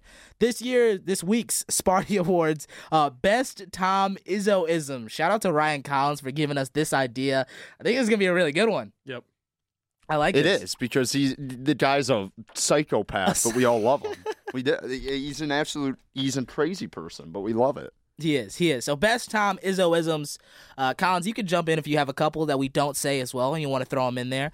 Uh, I'll kick us off first. I'll go with ye old classic, the one everybody loves, a Tom Izzo fist pump. Of course. There's really is It's a nothing must. better. It's a must. I just there's nothing that really defines Michigan State basketball and the, the goods this program has had than an Izzo fist pump. It just always feels so deserved, like you earned it, and then he hits you with it, and you're like, this is this is bliss right here. So I'm a very Collins knows I'm a very emotional guy when I watch sports. Um, I've been known to cry during and after Lions games, uh, tears of joy, tears of sadness, whatever. Um, when Michigan State was playing Michigan in the Big Ten t- Big Ten championship last year, Oh, the tournament, the tournament, not the outright. Um, down 17, I believe. Kyle Ahrens goes down. Whole crowd gets into it. Whatever. Spartans come back and end up winning. But during that run, when I think the Spartans were down two, Tom Izzo just gave one of those fist bumps. He got really into it, got low to the ground, and the whole crowd just went nuts, berserk. And I, I, I, I, I teared up. I was like, I just, I love, I love this guy, and I love the team. So that's that's a great that's a great first one. I'm gonna say for my first one, the classic. It's a little gimmicky. It's a little you know, uh, I say this a little tongue in cheek, but Tom Izzo's all about the Spartan moment thing. Yep. You know he's he's he takes great pride, excuse me, in his Michigan State identity. So I think that's awesome. I love that. I love Try- that's I definitely cry too. I cry Oh, yeah. all the time. I'm such a weirdo. I get so nostalgic about stuff. Like if I look back and watch like the 2013 Big Ten championship game, I start crying. Like I start Yep. bawling. I'm like, what a great day that was. Yes, awesome. It makes you think about like where you were and all Oh, those little yeah. moments. I know you said you had cried during the uh, Dantonio tribute video. Oh, you were I thinking cried, of the little cried, giants yeah. and I was like, everything. wow. A lot that of good those days. hit different, man. they do. I'm about to cry right now because Michigan State sucks. It's not, like I said, It's tears of joy, tears of happiness. It's okay, It's pull it together. Like I said, basketball season is here. Uh, my second time Izzo Izzo Izzo ism. This one is a, a quote, not necessarily a mannerism, but it's just the definition of what this program is and the way Izzo just runs and picks his guys. Uh, it was a quote. Forget from what year, but MSU was going on to play Kansas. Probably it was. I think maybe last year, or even one of the other times they played him in the Champions Classic. But uh, you saying Kansas has two McDonald's guys coming off the bench. I have four Burger King guys coming off the bench. Love it. I just love it. It's the definition of what this program is. That it's not the guys who are you know top five, five star recruits, McDonald's All Americans. It's the guy that Izzo just. I mean, the the joke has always been Izzo could take a group of guys from the YMCA and take them to a Final Four. Yep, similar to what LeBron James can do in basketball. Okay, all right. Well, we haven't got to LeBron yet, so I just like to throw that in there whenever I can. toss that in there. So to me, it's the definition of what this program is, and I think there's there's been nothing better than watching him do that. I mean, we just had Travis Trice as our guest this Spartan, and that's a guy who, like Collins has said, hasn't been able to stick in the NBA, but what he did his four years at Michigan State, legendary. Legendary. And those are guys that Izzo has just been able to to build up and turn into absolute Spartan legends. Yep, the list goes on and on and on and on and on, like till we're blue in the face. Seriously, but my next one would be um. This is kind of a joke. Tom Izzo always wears impartial ties. I would love just one for once wear a green tie. It's, it'd be awesome. I'd love I've- if you I- wore a green tie. I think there was like the year that Bridges was here, every big game, because I think he was trying to honor Judd Heathcote. He Yeah. wore that. He wore the green sports jacket. Oh yeah, no, yeah, that looks that's fire. that's a, I, Danton Cole does that too every once in a while. I like that It's look. It's awesome. a clean There's nothing wrong with with with showing your colors. You Julia, know, who is it? Uh, Brad Underwood does it. at Brad Underwood, Illinois. yeah. Shout out to him, dude. I love Illinois basketball Dude. for some reason. I mean, we're gonna we're gonna talk about it when we do Impact This Zone and later on in the season on uh, GWR. But Illinois gonna be a good team. I'm a big Brad Underwood guy. Ever ever since he's been at Oklahoma State, he's just a guy who he, he he's a guy that changes a program. He does, and he's certainly been changing things over at Illinois. They're gonna have a really good season. But no, I I agree. He could wear some more green ties. That green coat is that's such a look. that is I love it. I love it. flames. My next one is I've sat in a bunch of Izzo pressers at the, at this point in my career, and it's anytime he's talking about social media. Mhm. The man is hilarious when he talks about social media. Notoriously, famously, not on any social media. And one time he's at a presser and he was referring to people talking on like Twitter, and he was talking about Snapchat. Instead of saying Snapchat like a normal human being, he said Chap Snaps. Yeah, And it was is just the the perfect Izzo moment. That is awesome. So I just I love that about him. It's very embodying of Tom Izzo's opinions towards social media, as you said. But my next one is losing your voice by halftime. Very cliche, but that's his thing. He'll scream, he'll get red in the face, he'll grab his player's jersey and shake him a little bit, and he loses his voice. He's never pleased at halftime ever. You could be up 20 against Ohio State. And he'll say, "Whoa, we gotta keep running. We're not really running right now. We got, we gotta, we gotta figure some things out." And it's like, Tom, you're up Izzo. 18. I think that's a great one. My I I think this piggybacks off your point. Every single time Michigan State is like at half, they have to go to Izzo. They never do the opposing head coach before. Like you got Elisa Bias in from the BTN, Yeah. Yeah. or like- or like I'm, I'm try- Erin Andrews, ESPN, like way back in the day. But like it'll, it'll be like, hey Tom, so what did you think about that first half? And he's just absolutely livid. He's like, Irate. oh, and, and he like cra- he cracks a couple jokes. So Yeah. every, and and then you got like the, he'll throw some shade at his yeah, guys, Yeah, too. and then you get like the color guy, either Jay Bilas or Dan Dakich. You're like, oh, that's why I love Izzo. He tells it how it is. It's Yeah. every It's game. the same every game. time. Yep. It's so good. and it probably won't change anytime soon. No, never will. Never will. My next one is Izzo has this way. He's always looks like it angry. Always looks like he's angry. Always looks like he's mad. But there are times when he hits this just little small grin. Doesn't not a full smile. Never shows the teeth, but a nice just little grin he does. Whether it's when Yep. like a senior night where he gets a player to come over and gives him a hug, or it's just when a player does like something stupid that he's like, that is not what I wanted you to do, but it goes in anyway Denzel Valentine comes to mind. li- anytime Denzel Valentine played basketball, Izzo is like, "You are awful," and then the shot would go, and you're like, "You know, can't be mad at you. Yeah, can't right. be mad at you." But I, there's nothing better than that. I think that's one of my not just Izzo moves, but coaching moves. When you just like watch a player do something special, and you want to be mad at him, but you have no choice but to hit that small little grin, like it, it's glorious. The the grin also works. I think opposing teams in the Big Ten have to hate this. When Michigan State gets like a bad call, he gets so Yeah. mad. He's just grinning. He's just like smiling ear to ear. That that has to bud, like drive people crazy. Despicable. yeah, they absolutely go nuts over that, right? Yeah. No, Yeah, it's great. they to. have to. It's Ha- I would. stuff. I would be so mad if I was an opposing coach.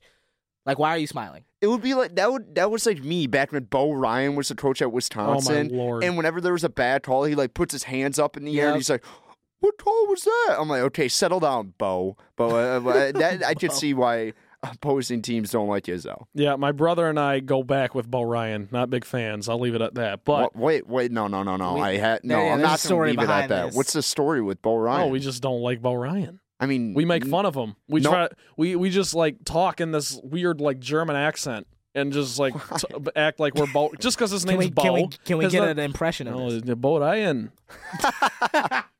Bo How is Ryan, go Bo Badgers. German? I, I I don't know. We, this, that's just that's me and my bro- my brother Brock for you. Anyways, Oh, I'll wow. leave it now. Can I leave it at that? Yeah, you can Yeah, leave sure. it at that. Okay, Sorry. good. So, um, to, for my next one, I gotta ask us to not be prisoners of the moment here. Um, Michigan State football has been good in the last decade, and um, Tom Izzo is just always all in on the football team. I think that's great. I love it. Seriously, nothing gets me more fired up than when Tom Izzo uh, mentions something about. Well, we got we got a Big Ten champion football team, or we got a we got a you know an eight win football team, or something like he's always always bringing it back to the football team because him and Mark Dantonio are pretty good friends. So I think that's cool. that I, I and he's the just Steve Mariucci is like his best friend, the Right. NFL Network guy, former coach in NFL, former Lions Former coach. Lions coach, yeah. But uh, not great. yeah, Not a great Lions coach. it was pretty funny when he got fired and he showed up to Michigan State game and they're all just yelling fire Mill. Yeah, right. That- yeah, but he always is like basketball is my my uh, second favorite sport. I love football. Yeah. I love like Yeah, I I, I, won't go that. that far, Tom, but it, it, I, Yeah, li- I like that he does that. He's a football guy Yep. at heart. Is, and I think that's just nice for the two programs here. Like they've kind of built themselves on very, very similar qualities and what they want to be and what they want to do. And I think Izzo has just been the foremaker or the planner of like everything that Michigan State has kind of stood for, and that's bled into the football program. So it's good that he's taking like a liking and an interest in it because that's kind of made Michigan State what it is in both aspects. Uh, my last one, and it this is one that makes me cry, especially when it's you know a player that I've cared a lot about. But the way he brings in a player when he talks to him on the sideline. Izzo has this way of just when a player comes over, and even he could be mad at them, but they'll like come, they'll put an arm around his shoulder, he'll have one on their hip, and they'll just like look and he'll talk and he'll use like one of his hands to tell him what they was trying to say and point at him a bit. He'll tap him on the side a little bit. Just that embrace to me is what if I was to play college basketball, I would want in a coach. and it's one of a kind. I mean, you It really I, I don't want to. I don't want to go too far, but you don't really. You don't. It, it looks different when Tom Izzo does it. You don't really see it from everybody. Yeah, The Coach it- K's of the world, the Calipari's of the world, even like John 100%. Beeline when he was coaching at Michigan. You don't see that.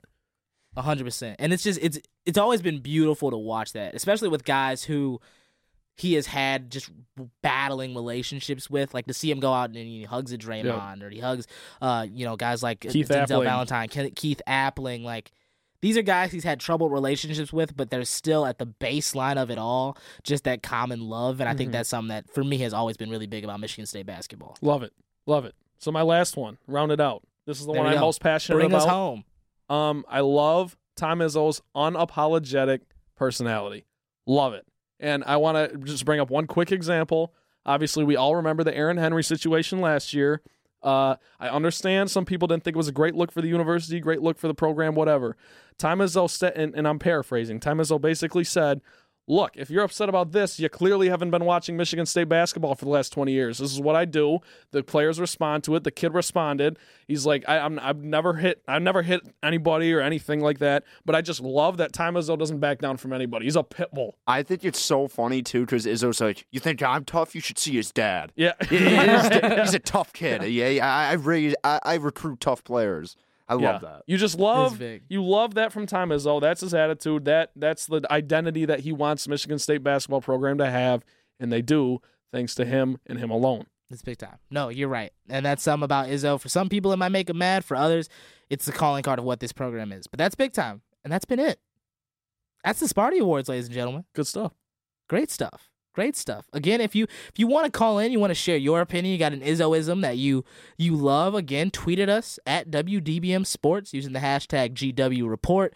You can call or text in. The number to call is 517 432 3893. The number to text 517 884 8989. We'd love to have your opinions on your favorite Tom Izzoisms. But that's to be it for us. Those are our five. That's Good perfect. list. I love list. it. No That's a- repeats. that's a, That's pretty yeah, good. That was good. That was good. Excellent. We're gonna put the kibosh on that one and roll in. We talked a little bit about it last week, but this week we're gonna go in depth, give you some awards picks. We got the NBA, the National Basketball Association, uh, and a lot of things to talk about. Hey, hey, hey! That legit one of my favorite. Have you seen the memes coming out of that one?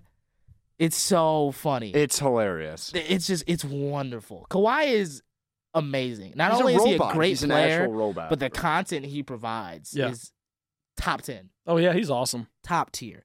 But Trent, you and I both big NBA fans. Huge. Early season has been good so far. Has been great so Yep. far. I'll be honest with you. I have loved this season so far. And getting into it, I first want to start out with just some early season surprises. For me, it's been the Miami Heat. They have been good this season starting out. Jimmy Butler's only played two games. They're sitting at four and one. But as what has really surprised me is the play of Tyler Herro Yep. and Kendrick Nunn, two rookies in their first years, especially Herro. I I'm gonna be honest. I'm eating crow. I did not think he was gonna be good. Yeah. I just didn't see it. I didn't. I thought he was he's okay at Kentucky, but this was a guy who he'll just be a nice little spot up shooter and, he'll hit some And you know, like let the record state, it is only five games in, so That's there's a lot of time for things to happen. It's very, true. early. Very true. But the guy has been good. He's been filling up. He's been putting up buckets. I think a couple of twenty point games. I think him and Kendrick Nunn have combined for like the most points by a rookie to open up a season. I think they're tied. I forget who it is they're tied with, but they have put it been in the record books for that. There. So- Shout out Oakland basketball. Kendrick Nunn, baby. Oakland. Love to see it. But Yeah. those two have been great. It's it's pretty great that OU's basically had three NBA players in the last five years and not been able to make the tournament in the Oh. Horizon League. Yeah. Good to see. Good, to, see. Yep. Okay, that's my that's my Oakland That's- I- basketball. no, I love it. Love it. Um, my biggest surprise this this season, and I'd like to preface this by saying I should not be surprised, but I am the San Antonio Spurs.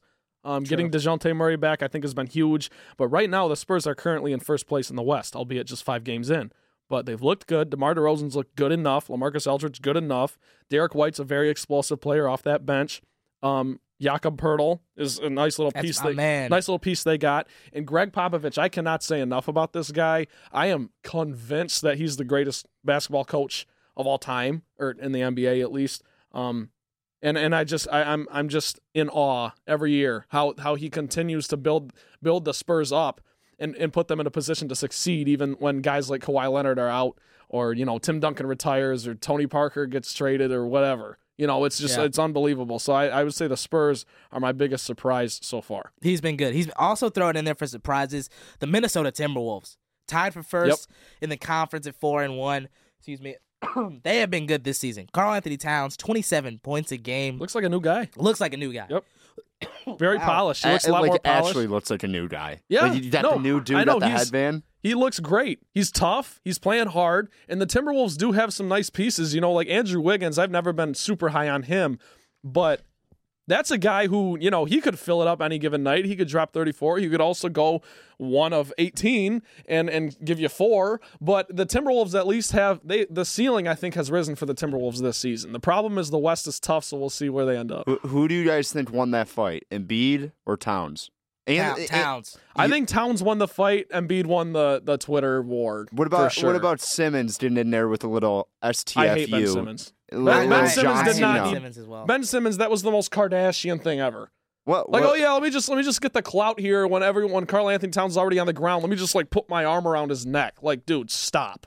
I- You're not tough. Towns was moving his legs, like kicking out, like he was in the WWE looking to tap. It, was. was pretty funny. It was Did you very see? Have you seen the slow mo? It's like Simmons has him in the chokehold, and Cat is just like pounding on the ground. Yeah. Is that is that the first tap out in NBA history? Might yeah, be. it's like he's Might like be. Earl Hebner, like a former WWE official right now. Just like tapping him out. It's pretty funny. I think Dennis Rodman made Scottie Pippen tap out once or twice, but Okay. if my record serves, if My my, if my record memory my memory serves correctly, the biggest Because, you know, I was around in year-old Dennis Rodman fan I've ever seen. I love Dennis Rodman. It's awesome. I've got a Yeah, yeah. fat head of Dennis Rodman on my bedroom wall at home. Do you you actually? serious? Yep, Dennis Wait. Rodman on this wall and Calvin Johnson on this wall. That is Do you have a you have a Pistons Wow. one? Obviously, right? Yeah, yeah. Like a, I got a Pistons logo, a Lions logo, and then Dennis Rodman Pistons, and Okay, then okay. Calvin Johnson. I was gonna say it would be Yeah. a scary sight to wake up to the oh. Chicago Bulls. Oh, Dennis no, Rodman yeah. got, he got, No, his- I couldn't do got it. that do he's got going there. That would be funny. Be Lo- love Rodman. That'd be great. All right. So Trent, I do want to ask you about the Pistons. Obviously, a lot, a lot of love has been given to Derrick Rose, and he's been producing so far for the Pistons. So I want to get your thoughts on where the Pistons are standing right now. What you're thinking of this team, and are they making the playoffs? The Pistons, I do think will make the playoffs. Here's the problem right now: the Pistons are struggling, but they're playing without their starting point guard in Reggie Jackson. They're also playing without their best player, period, in Blake Griffin. Andre Drummond has been pretty great this year. I think he's got three 20-20 games already, which is exceptional. Uh, the problem is in today's NBA, that's not necessarily going to translate to wins all of the time. Uh, the Pistons now have two wins against the Pacers and one win against the Brooklyn Nets last night. Um, I, I I've seen enough out of the Pistons early that I just they're going to be what I think Collins and I have talked about on the Motown Rundown. What we think they will be. Um, they're going to be you know they're going to beat bad teams. They're going to be good enough to beat bad teams, and since they're in the East, they will benefit from that and maybe end up from a five to seven range in the in the playoff standings. I'm not going to rule out the possibility of a four. Um, I've heard some some rumors that the Pistons are possibly looking at D'Angelo Russell. I don't know if I necessarily want that to happen. If that did happen, however, a trio of D'Angelo Russell, Derrick Rose coming off the bench, Andre in the middle, Blake Griffin on load management, I think that would be a great team.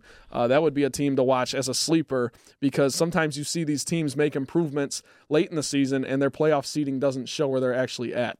So, with that being said, I think the Pistons are going to maybe make a couple moves. I'm not predicting D'Angelo Russell to the Pistons. I'm just saying. I think the Pistons make the playoffs this year. Andre Drummond has a career year. It's contract year Dre, as Collins and I like to say, tongue in cheek, of course. Uh, but when Blake comes back, this team's really going to take off. We're going to see a little bit more of what, what the Pistons' identity actually is. I, I was talking to my friends about this. I, I think Andre Drummond will be a third team or second team All NBAer this year, and I think they should trade him. And like, if you're not a Detroit Pistons fan, that is just so weird to say. Yep. Because you're like, he's he's a really productive center. Why do you want to trade him? I'm like, because he brings no, not no value. He brings value. You have He- to you have to he's know. just he's like the three or four option in today's NBA. He just Yeah. can't. He can't be your second or third But Like you just have to bring in other pieces. and you have to know the revolving door the Pistons have been stuck in for the last six to yeah, eight years. like this purgatory. Yeah. like the Rodney Stuckey era. I, I just like think about Shout those out days. Rodney Stuckey. Yep. Will Bynum. Don't shout out Rodney Stuckey. Will Bynum, Rodney Stuckey was one of my favorite backcourts of that terrible era. Like that, But- there were a lot of backcourts in that era. Rodney Stuckey, Will Bynum were probably my favorite. They, they were good bench players when they were actually good. Yeah, and then, and yeah. then they had to like start, and I was like, oh boy. Yeah, says But a lot. shout out Will the Thrill. Shout out George Love Will Blaha. Bynum. Shout out Blah. Will Bynum's bio on Instagram is like, twelve year NBA vet. He played 12 years I- in the I- NBA. Maybe it's eight, something like that. I was I don't know. wow, I twelve was years. like, no, no, there's no way he played 12. Wow. No, he scratch cooks that. in the big three though. Dude, the big dude, the big three is kind of legit. Do you No, watch it? Yeah, it's kind of hype. Did no, but Will Bynum did the fake Shammgod. Yeah. Do you remember that? Yeah. I was Love like, shout out Will Bynum. Dude, Didn't know he it. was kicking still. kills it. But yeah, no, I'm with you. The Pistons have been good, and I've been. I don't know if he's gonna taper off. I think he kind of will a little bit. Uh, but Derrick Rose has just been good this season. Yes, he and that's been no doubt. That's I mean, solid. 20 points a game, 6.3 assists. Like the guy's been good. He's been finishing at the rim. He's also eighth in the entire league in PER, which for if people don't know, is that's player efficiency rating. There you go. There you go. Way to way to fill us in. Way to fill Yeah. the, the, the 12th, audience 12th in, in the league. Let me fact check myself. 12th in the league. But yeah, Derrick Derrick Rose has been good. I like where the Pistons are at. I do agree in trading Drummond, and I've been kind of on that boat. I just don't think Drummond he doesn't do anything. Like he's productive, but well, then you know, he wins lead- rebounding titles. You know, Yeah, it doesn't lead to what you need. And what I think you like about Drummond and what you kind of like about this year for him is that if he plays at this peak, there's going to be some team that'll buy in on him. Yep.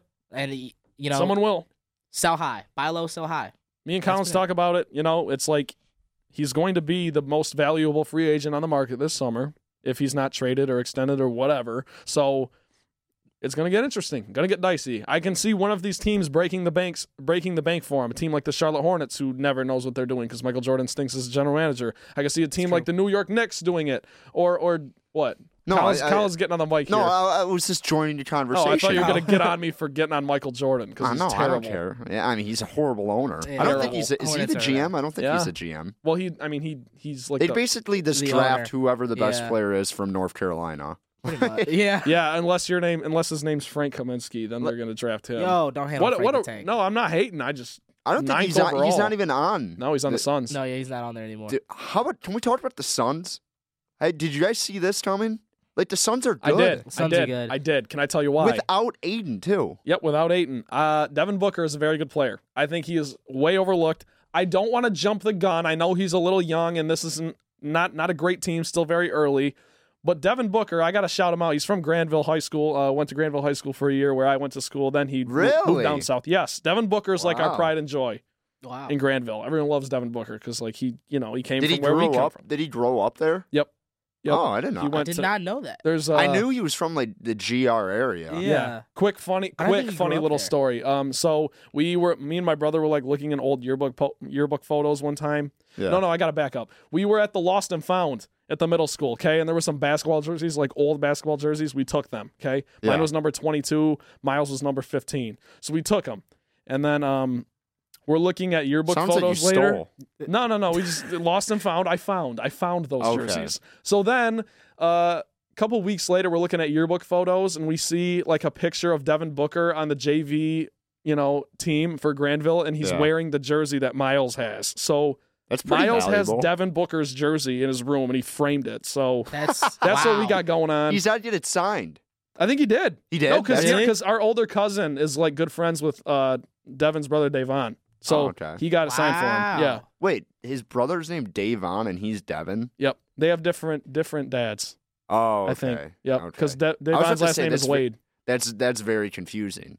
If it was like Davon Booker and Devin Booker, yeah, that'd be very Yes. confusing. Yep. Anyways, though, Suns, I'm in. I'm all in. I love Devin Booker. Got him on my fantasy basketball team. I'm ready to watch. I think DeAndre Ayton, by the way, how how stupid can you? I don't I don't want to get on the guy, but like, how stupid can you be? Can you guys explain to me what like I know it's like a drug that makes you like uh, he definitely was Yeah, trying to protect himself from failing kind of another test, thing. right? Is that what the drug was? I don't know. It- All I, I- know is everyone ever in the NBA says it's very easy to pass these drug tests because they're not random. They tell you when they are, and there's a lot of things you can do to flush it out of your system, whatever. And DeAndre Ayton just dropped the ball. yeah.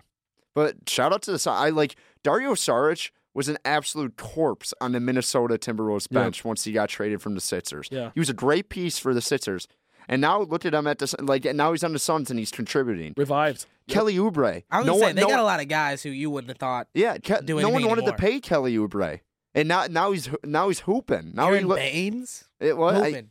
Aron Baynes. I- dude. the Celtics miss Baynes badly. The Celtics miss Baynes. They miss Horford. They don't. Their best big man is Enes Kanter. Not great. Celtics, another team that might trade for Andre Drummond. We'll see. He kills them so much, so he, they probably would want him. Yeah. They, Yeah, they think about it. They Yep. think about it. But yeah. Anyways, that's enough of my tangent. No, for, I like you know. that. I like, we're talking the NBA. I love the conversation. Another That's biggest awesome. thing that's been a conversation: Warriors from hero to zero. They've fallen Yep. from the pedestal. Uh, injury to Steph Curry on his left hand. He's out for what three? I think three months Three now. months, they said. Three months. Uh, they say for him. Draymond Green hurt his finger. Couldn't even like Yep. grip a basketball. He said, and so they started a lineup that was literally like all college basketball players. Yeah, it's crazy. It's insane the way the Warriors are falling. A lot of people are predicting them, like you said, to shop D'Lo at this point and to just tank, play for a high draft pick, and then move on to the next year. Um, so it's just been interesting to watch that kind of fall from grace for Golden State, especially they're in a new year in the arena, kind of where they've gone. And you hate to see it because I was a big Steph for MVP this year guy. So it's just been sad. Yeah, well, it's it's different because look, I and look, I've been on this wave for a little while. I don't want to toot my own horn, but I didn't I didn't think the Warriors are going to be good this year at all because they're they're not deep. Even with even with Steph and Draymond healthy, they've got like seven playable NBA players, and in the regular season, you need nine. The thing that's really funny is that they're gonna get the first pick next year. It's it's gonna they're- the, like Yeah. the NBA is it's gonna work out perfectly for them because like once Steph went down, now Draymond has some It was the random perfect injury. storm. Perfect now, storm. Now D'Angelo has some random injury. You look at their starting lineup. I didn't even know who their shooting guard is. I've watched basketball my whole life. Yeah, Didn't even know what the name was.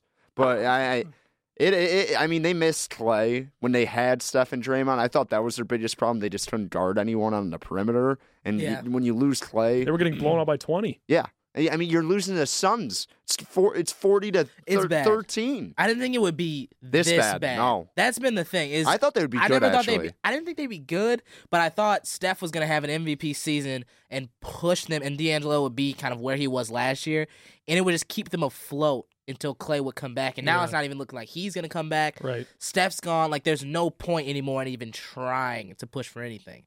And so that's been one of the biggest things for me is watching that fall. Um, a couple days. It was it Friday night? No, was it Saturday night? I forget. what night. Saturday night was Friday. The, Lakers. Friday no, it was- was Friday. It was, it was Friday. Friday. November Okay. first. Yes. Friday night, Lakers took on the Mavericks in Dallas, and that was a overtime game. Went to overtime. Lakers ended up winning that one. Probably one of it's up for early game of the year candidate. Yeah, right it was there. awesome. Watching LeBron James and Luka Doncic both with thirty point triple doubles duel it out Yep. was fantastic. And I think I mean Luka Doncic.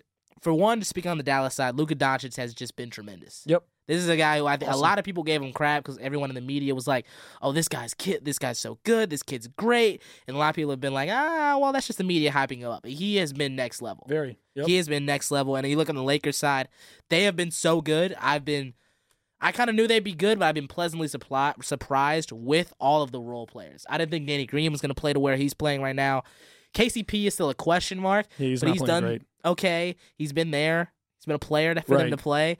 Um, Dwight Howard. Dwight Howard has, has been, been spectacular. Unreal. I mean, seriously, he I mean, he's doing all they need him to do. If Dwight Howard gives you a double double, it's extra it is. because you only need Dwight to play about 12 minutes a game.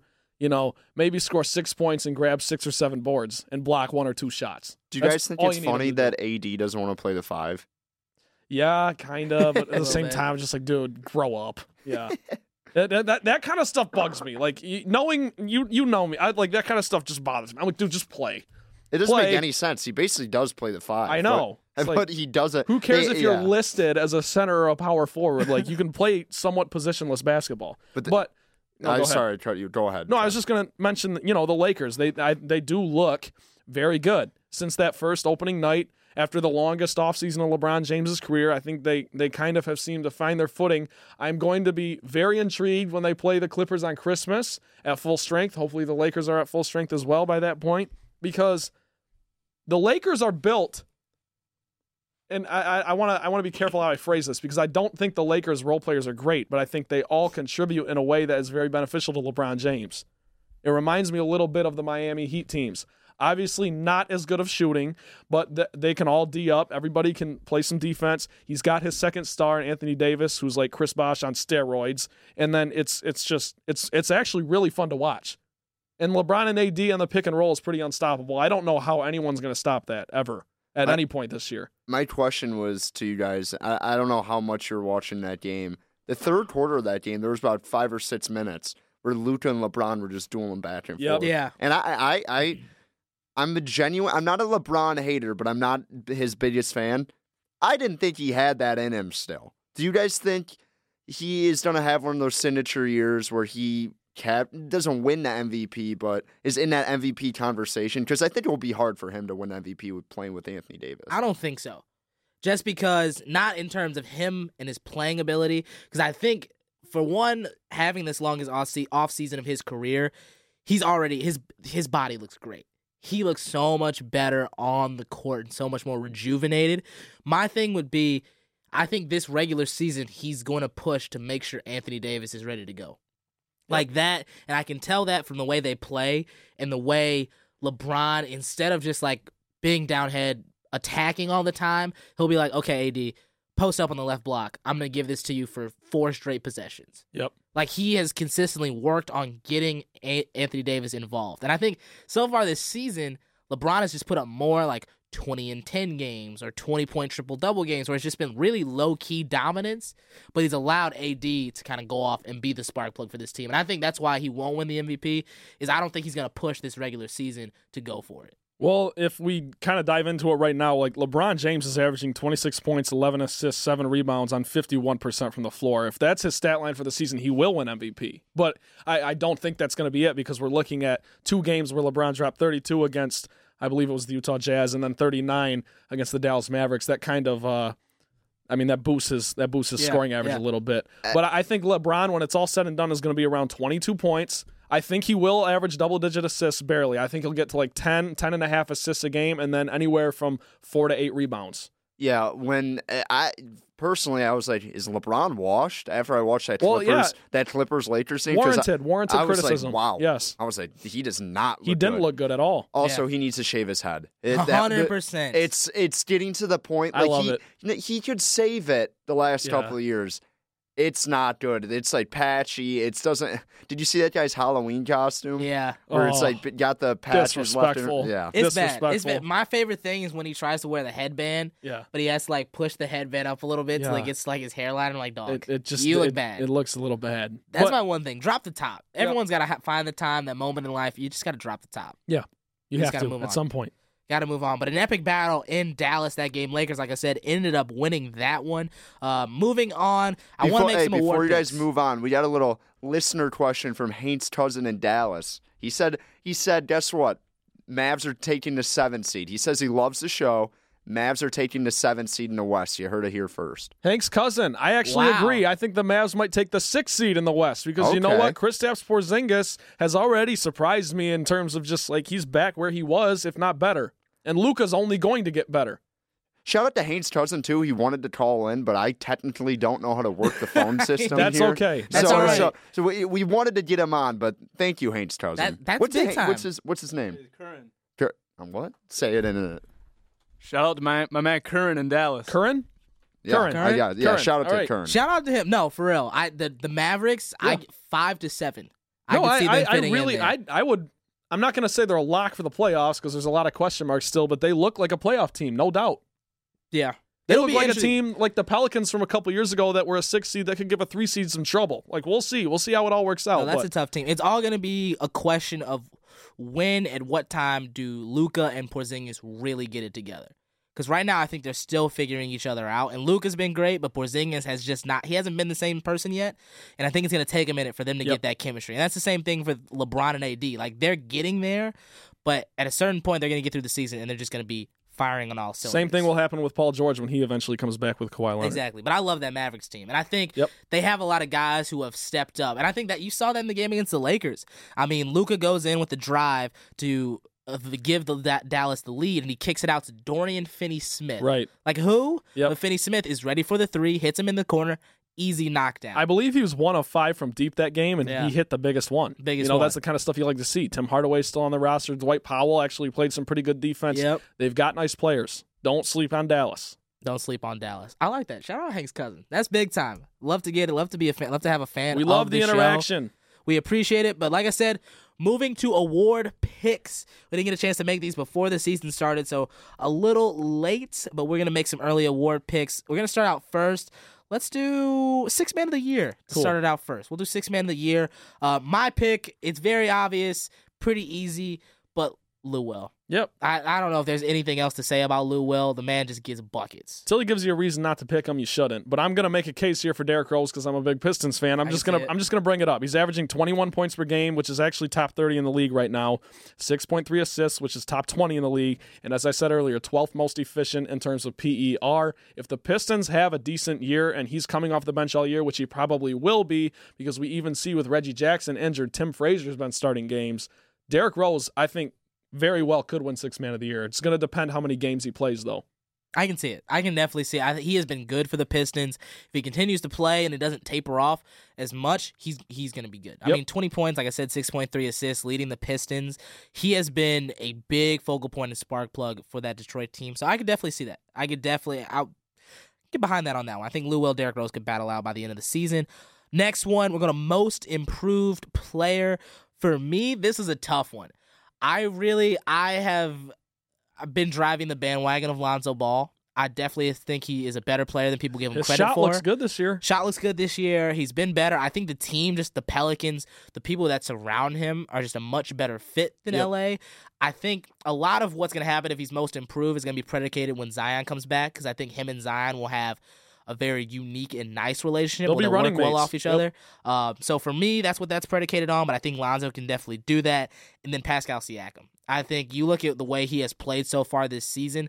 This has been a guy who has changed the way he scores, It's and his the way team. he plays, and it's his team now. And for him to take that upon himself and elevate his play so much, I definitely think you could see him as most improved. In terms of what you said about Siakam, yes, you saw a couple games in the playoff run last year where Kawhi Mm-hmm. Leonard even took a back seat to him because it's like Siakam's got it rolling. I remember game one of the finals. I don't know what his stat line was, but it was unbelievable. Yeah. That's on the biggest stage in basketball. So Pascal Siakam is definitely one to watch, but my pick is Trae Young. Uh, right now, he's eighth in scoring in the entire league, 27 a game. He's also 12th in assists with. Uh, and he's he's ninth in PER. I love PER, by the way. If you haven't Love noticed by now, but he's been unbelievable, unbelievable for a young Hawks team that's hovering around 500. So I'm going to predicate it on that. If the Hawks make the playoffs, I think Trae will win Most Improved Player. I like that. I like that pick. Trae Young has if, been fire. if the season. Hawks make the playoffs, it's going to mean that Trae Young has had a good year. That's 100. percent I love I love that pick. That's a good one. All right, next one, rookie of the year. I'm be honest, even he's not even though he's not playing, I don't how could it not be Zion? He I think when he comes back, he's going to be electric. I will say Tyler Herro is making a case for himself. If Zion doesn't play up to his potential and Tyler Herro continues to play how he's been playing, it might be his award to lose. Okay, I, I hear you. I hear you 100%. But I still like Ja Morant just because I know nothing has been exceptional or jaw dropping from him yet, but he's averaging 19, 5, and 4. And I think if he keeps that up, uh, and, and again, Herro's a shooter, you know, that production might drop off a little bit, but it also could just fluctuate throughout the year. Um, I I would definitely say him, Zion, and Ja Morant are all locks for like a first team all rookie, Yeah. you know, something like that. Zion might not play enough games. That's my only concern. I think he will Mhm. have the better season, just in terms. I think the, I think the Pelicans are a better team than the Grizzlies. Yeah. but I like Ja for rookie of the year. I do like. I, I don't know if you caught the game. Ja, the Grizzlies played against the Nets. Yeah. but he was exceptional. Yep, he took was it over. exceptional. He I took it mean, over. blocked Kyrie for the potential game winner on Kyrie. Both ends. And then the play to set it up for the Grizzlies to win the game, dribbles it down the floor, attracts two, creates a nice drop off pass to Damari Carroll, I believe it is, for the three. He just, I think his IQ level, his talent, his skill has just been exceptional so Yep. far this season. He may not have the necessarily eye popping stats, Yep. but the way they get plays, the way you look at him from a season ago to now in the NBA, he he has been exceptional. He has been exceptional. Uh, next one up, defensive player of the year. This one's tough because it always goes to a big man, and Rudy Gobert could easily just win it again. Yep. But I think with the way the Clippers play and the way this team is going to be predicated on defense, kind of like Kawhi. I think Kawhi has a shot at it this year. Uh, outside of Rudy Gobert, I definitely think of you're going for another big man. I would maybe go with Joel Embiid. Outside of Rudy Gobert, I think Joel Embiid could be a defensive anchor for Philly this season. Do you think Kawhi plays enough games to win a depoy though? That's the question mark. I it's gonna be tough as of right now. I want to say he probably won't because I think he's adamant to not do it. But if there was a chance, like that's the problem with I think DPOY and even MVP. Kawhi won't play enough games. But if there was a time where he should like let up a little bit on the resting, this would be the season. Like this would be his year to really put it all together. Like I think he could have an MVP season, push the Clippers to relevancy, push them through to the playoffs.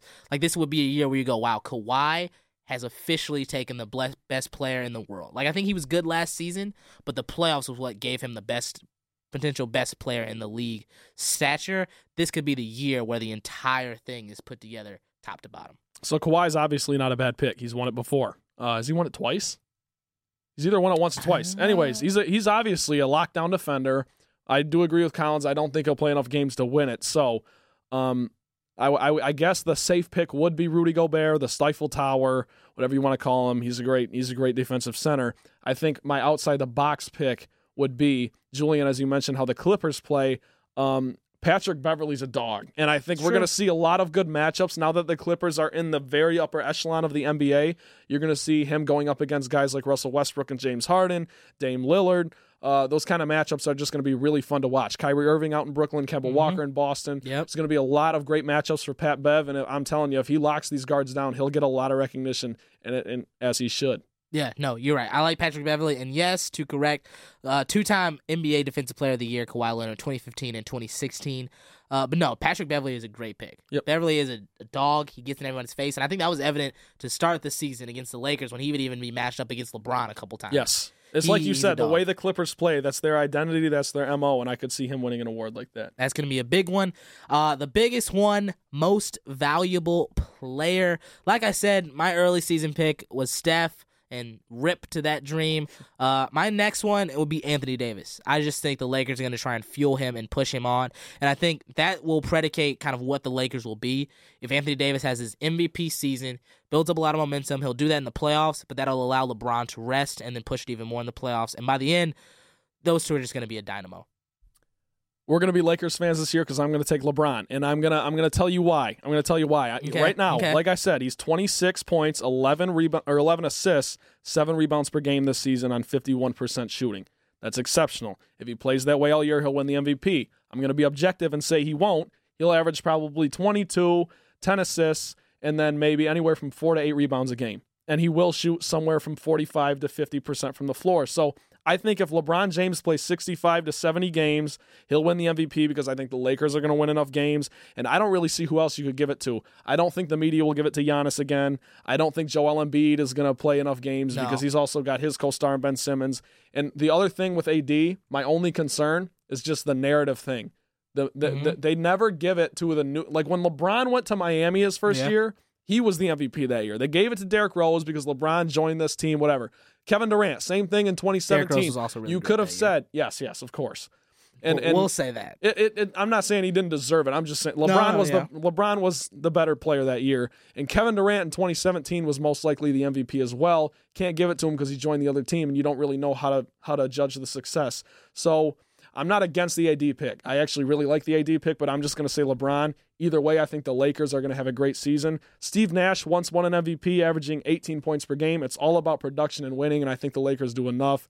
LeBron is the the um, to use Tom Izzo's analogy, the straw that stirs the drink.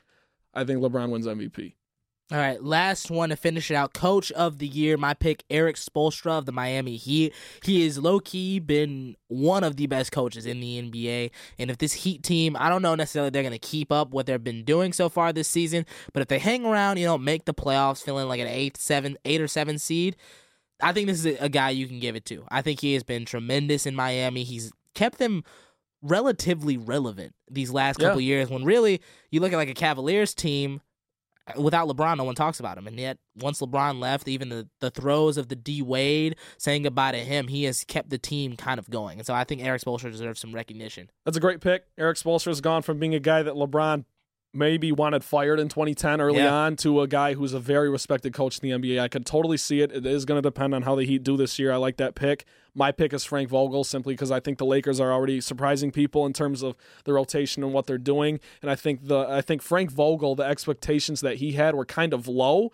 so he's Mhm. exceeded that already. And I just think you know the media loves that kind of stuff, and they're the ones who vote on this. So I'm just going to say Frank. I like it.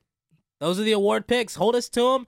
The season is on the way for the NBA. We're going to take a quick break. On the other side, to finish out the show, we got your NFL game pick. So get ready. It's going to be a nice Sunday of action. We'll be picking the games right now after this break.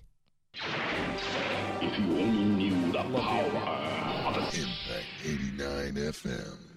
He's gonna have to throw downfield. He's got Brandon Boyer ran it right in his face. Thrown down towards the field, well short of the end zone. Gonna get batted down. Michigan State wins, 21 to 17. They storm out over the field in Michigan Sports. Sports.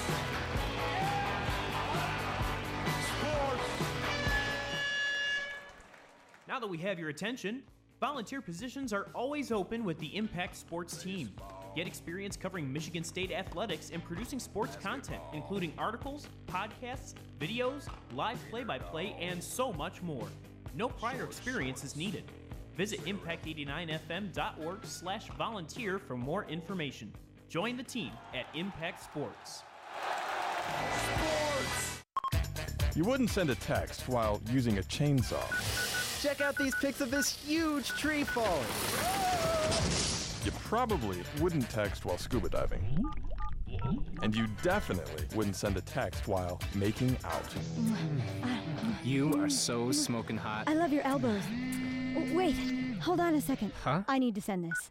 OMG, I'm like totally kissing him right now. Dude, what the So why would you send a text while driving? Well, that's different. That's what about 6,000 people who died last year said. Oh. And now it's illegal in Michigan to read, type, or send any text from your phone while driving.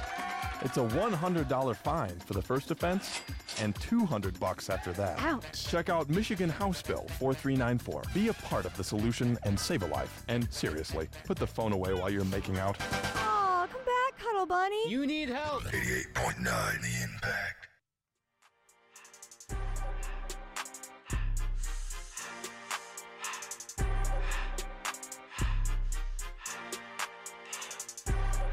Ooh, I don't even want to come back after this break. No, I this just wanna beat is listen to the song. so fire. I just want to leave it. Did you hear the new remix with Travis Scott? Yes. Love it. TB. This So is a good. TB request, so Oh, we yeah. had to play it. I've been listening to this song like the last two weeks. Love it. It's so good. It's so good.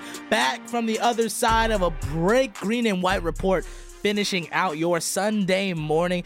Got a little bit of time left here to do our NFL game picks. A big Sunday of action for you today. And if you're anything like Ryan Collins, you want to put some money on it. So we got your picks for you. Make sure you listen to us. Put some money down on the teams that we choose because we're always right. We are. We are.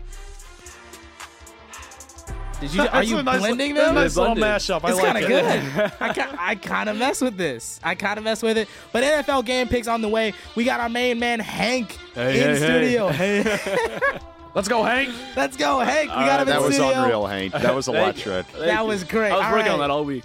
Let's do it. Let's make these picks. Game number one: Bills taking on Washington in Buffalo. Buffalo's favored by ten and a half.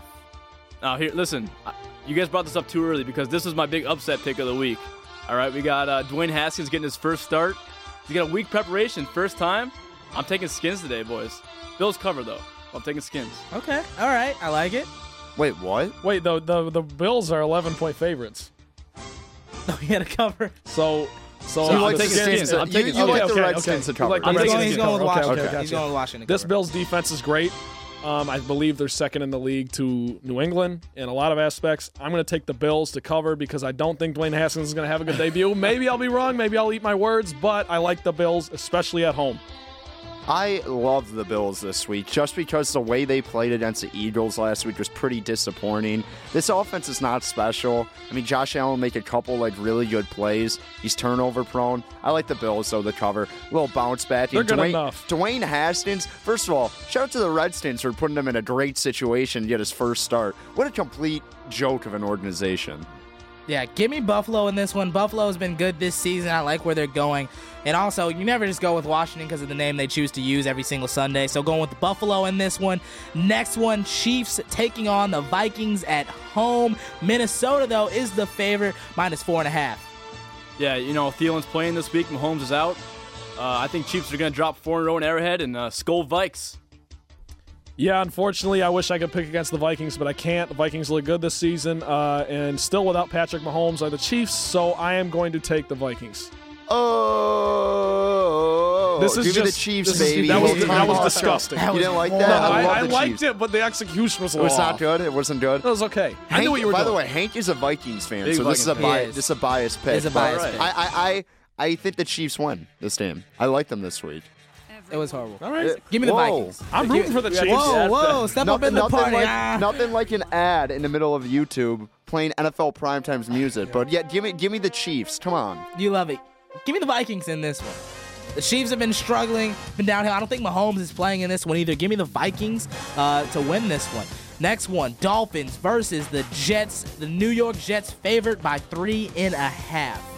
I mean, this game sucks, though. I mean, this is two horrible teams, you know. But it's it's hard not to beat the Dolphins at this point. Yep. And it's spooky season here, so we got Sam Darnold's gonna be seeing lots of ghosts. I'm taking Jets today. Yep, Hank, you said it. Sam Darnold's going to see ghosts, whatever. Not against the Dolphins. Not happening. Love, love the Chiefs, and please, Le'Veon Bell, please do something for my fantasy team. Please. We're going on the limb. Miami Dolphins 0 Wow. and 7 this season. Make it 1 and 7 All with right. a win Fitz over magic, the baby. Jets. Fitz magic. Let's get it. Next game up: Eagles versus the Bears. Philly minus four and a half. Uh, so I'm I'm kind of slowly losing faith in Carson Wentz. He's on my fantasy team. I benched him this week, but uh, I have no faith in Mitchell Trubisky, so I'm still gonna take the Eagles in this one. Yep, Bears offense stinks. Eagles big. Bears. Love them. I love the Bears. They, they, they've heard all week how bad they are. I get this offense is basically Michigan State's football offense. It's anemic. They can't do anything. Play calling not good. Quarterback not good. This defense will have a big week. Get, I, I, I could see a couple touchdowns from the defense today. I just want to add one more thing. It's in Philly. I'm gonna take. I'm, I'm seriously. I'm taking the Eagles by three scores. I think the Eagles win big. okay. Yep. Agree to disagree. Win big. I don't know about winning big, but I do think the Eagles win. Bears offense is horrible. It's gonna be a close game. Gonna come down to somebody to come to come and make a score. Bears won't be able to get it done. Next game, Steelers versus the Colts in Heinz Field. Pittsburgh favored one, oh minus one. Ooh.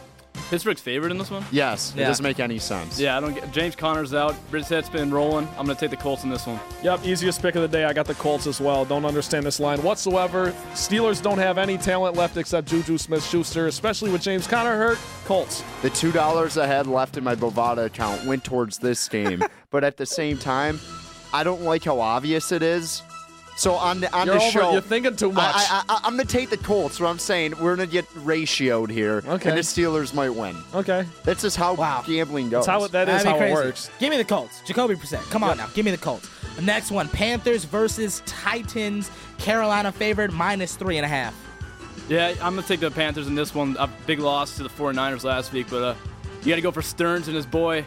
Vic Newton's still out. Let's go uh, Panthers. Newton. This might be my worst pick of the day, but I'm going to take the Titans to cover. I think the Panthers win. I think the Panthers win by a field goal. So I'm going to take I'm going to take the Titans to cover. Okay, I, I like the Panthers. I'm a Kyle Allen guy. I'll never forget the moment at Texas A&M where he was chatting up the water girl. I, I always think it's the funniest video ever. That's a So- big Collins thing. Hey, That is a big you Collins if, thing. Yeah, if it's if you're funny or you did something in the past that I thought is funny, I'm usually gonna bet on you. I like the Panthers. I like it. Give me the Panthers as well. I'm in the same mode as Trent, though. I think the Titans do cover in this one. Uh, we're gonna skip. We're gonna go ahead to Seahawks Buccaneers. Seahawks at home. They're favored minus four and a half. Yeah, I mean, Jameis Winston has been horrible this season. Is- Josh Gordon eligible this week or no? No. he's No. not. He's I'm still hurt, taking too. Seahawks though. Winston has been horrible. Yeah, um, Russell Wilson, I think is going to win this game for the Bucks. Uh, it's in Seattle. I've got little to no faith in Jameis Winston. I'm going to take Seattle. Uh, I was on my phone texting my friends. Well, that's why we got a little pause there. But uh, give me Seattle. Yeah. Yeah, give me Seattle on this one. This one's pretty easy. Not a fan of the Buccaneers. Not a Jameis Winston guy. Uh, Seahawks get it done. Broncos versus Browns in a mile high. Cleveland favor though minus four. Yeah, Cleveland finds a way to screw a lot of stuff up, but I mean, I, it's they gotta do something eventually, you know. And this game still means nothing, I think, but it's it's a start. I'm taking the Browns. Guys, I still think the Broncos are the best bad team in football, and the Browns are an absolute dumpster fire right now. They don't know what they're doing. They have no identity. Freddie Kitchens is the worst coach in the NFL. I think the Browns do win, but they win by a field goal or by one or something like that. I, I'm going to take the Broncos to cover. Browns by a million. I hate Freddie Kitchens. I think he's a horrible game manager and a decent play caller. Just if you watch that Patriots team, they were moving the football. Yeah. Just a lot of dumb mistakes, a lot of turnovers. I think that I, I- I think they clean it up this week. I like the Browns bid. Give me the Broncos. I think been waiting on a Broncos game Broncos to for win the or just cover? Broncos to win. Oh, okay. Give me the Broncos All right. to win. Been waiting for a game where the Browns just completely implode on themselves. Yeah. I think Baker Mayfield has just been a, a powder keg waiting I need, to go I need off. the I think this egos is the to game. explode on the field. Yeah, That's what I, want to see. I think this is it. This is it for uh, the Browns here. So give me the Broncos in this one. A couple more games left. Chargers versus the Packers. Green Bay favored minus four. Yeah, Chargers have been kind of disappointing this season. Uh, Packer defense is playing a lot better. Rodgers is heating up. I'm going against the heart on this one. I'm gonna take the Packers. Yep, uh, Chargers don't have any home field advantage. That place is going to be full of Packers fans. Packers probably win. Packers. Packers. Exactly what Trent said. Packers. Yeah, easy one for me. Packers. Uh, next one, Ravens versus the Patriots. New England favored minus three though. Uh, yeah, I think this is the Patriots' first big test, but I don't think it matters. I think Belichick gets the boys ready for it. But I do think both Brady and Lamar are going to struggle in this one, but it's going to be a running a running affair for the offense. This Patriots defense looks very good, but until today, the Patriots have not played a top 20 offense in the NFL. I think the Ravens win. Hand Tom Brady and the Patriots their first loss of the season. I still think the Patriots get the number one overall seed in the AFC, but they drop this one. I think for the first time this year, you're going to see a defense like the Patriots take away the run game for Lamar Jackson, and that and, and that could cause problems. But I still think Lamar's gonna beat him with his arms. I love Lamar Jackson, other than his stupid helmet. In Get a- Baltimore get a, as well. quarterback helmet. But I like Baltimore tonight. in Baltimore. Give me the Patriots though in this one. I think the Patriots pull it out. I honestly think three it can work. I might go with four. I think New England takes it to four. I think they're gonna win a little bit more than that. I like the Patriots. I know they haven't been tested yet, but I think I'm behind it. I think I'm behind this defense. I'm behind this team. Mohamed Sanu joining the squad Mohamed as well. Sanu joining the squad, and I, I just haven't necessarily been 100% sold on Lamar yet. He's good.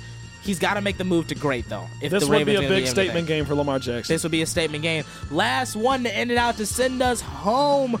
Raiders versus the Lions. Oakland favorite two and a half.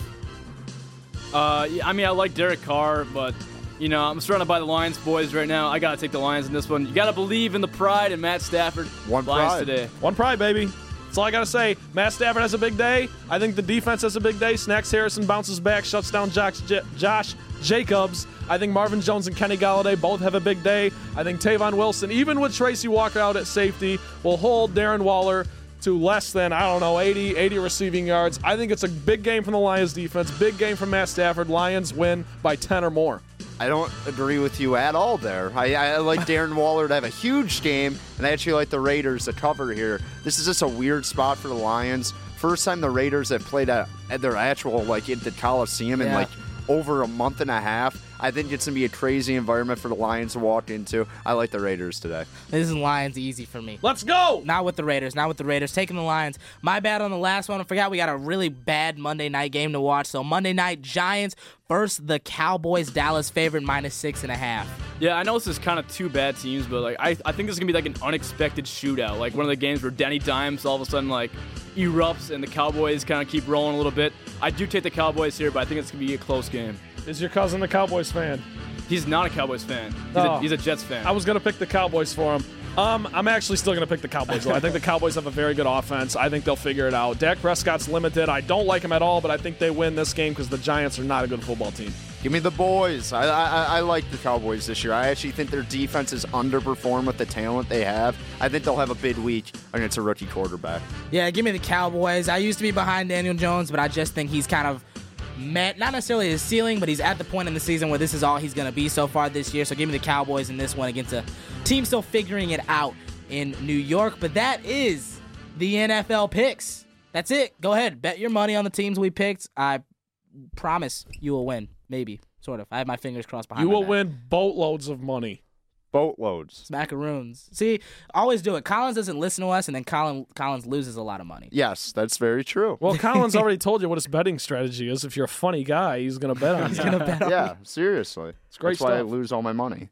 It's a That's it. formula. It's a it's a formula. Yeah, I guess. I Yeah. guess. Don't It's- hate the it's player, hate the something. game. Uh, I mean, I, I am the game and the player, if that, if that makes sense. So In betting, I guess. yeah, yeah, yeah. yeah, yeah. I guess, but that's it. That's the NFL game picks. That's the show.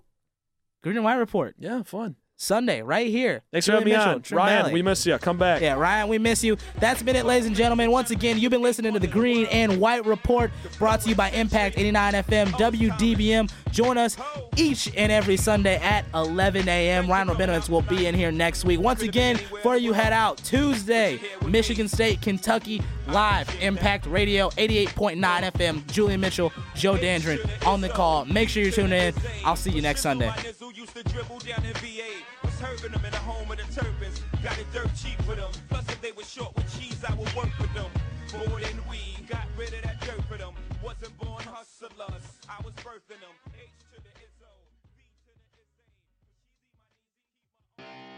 You have been listening to the Green and White Report on WDBM.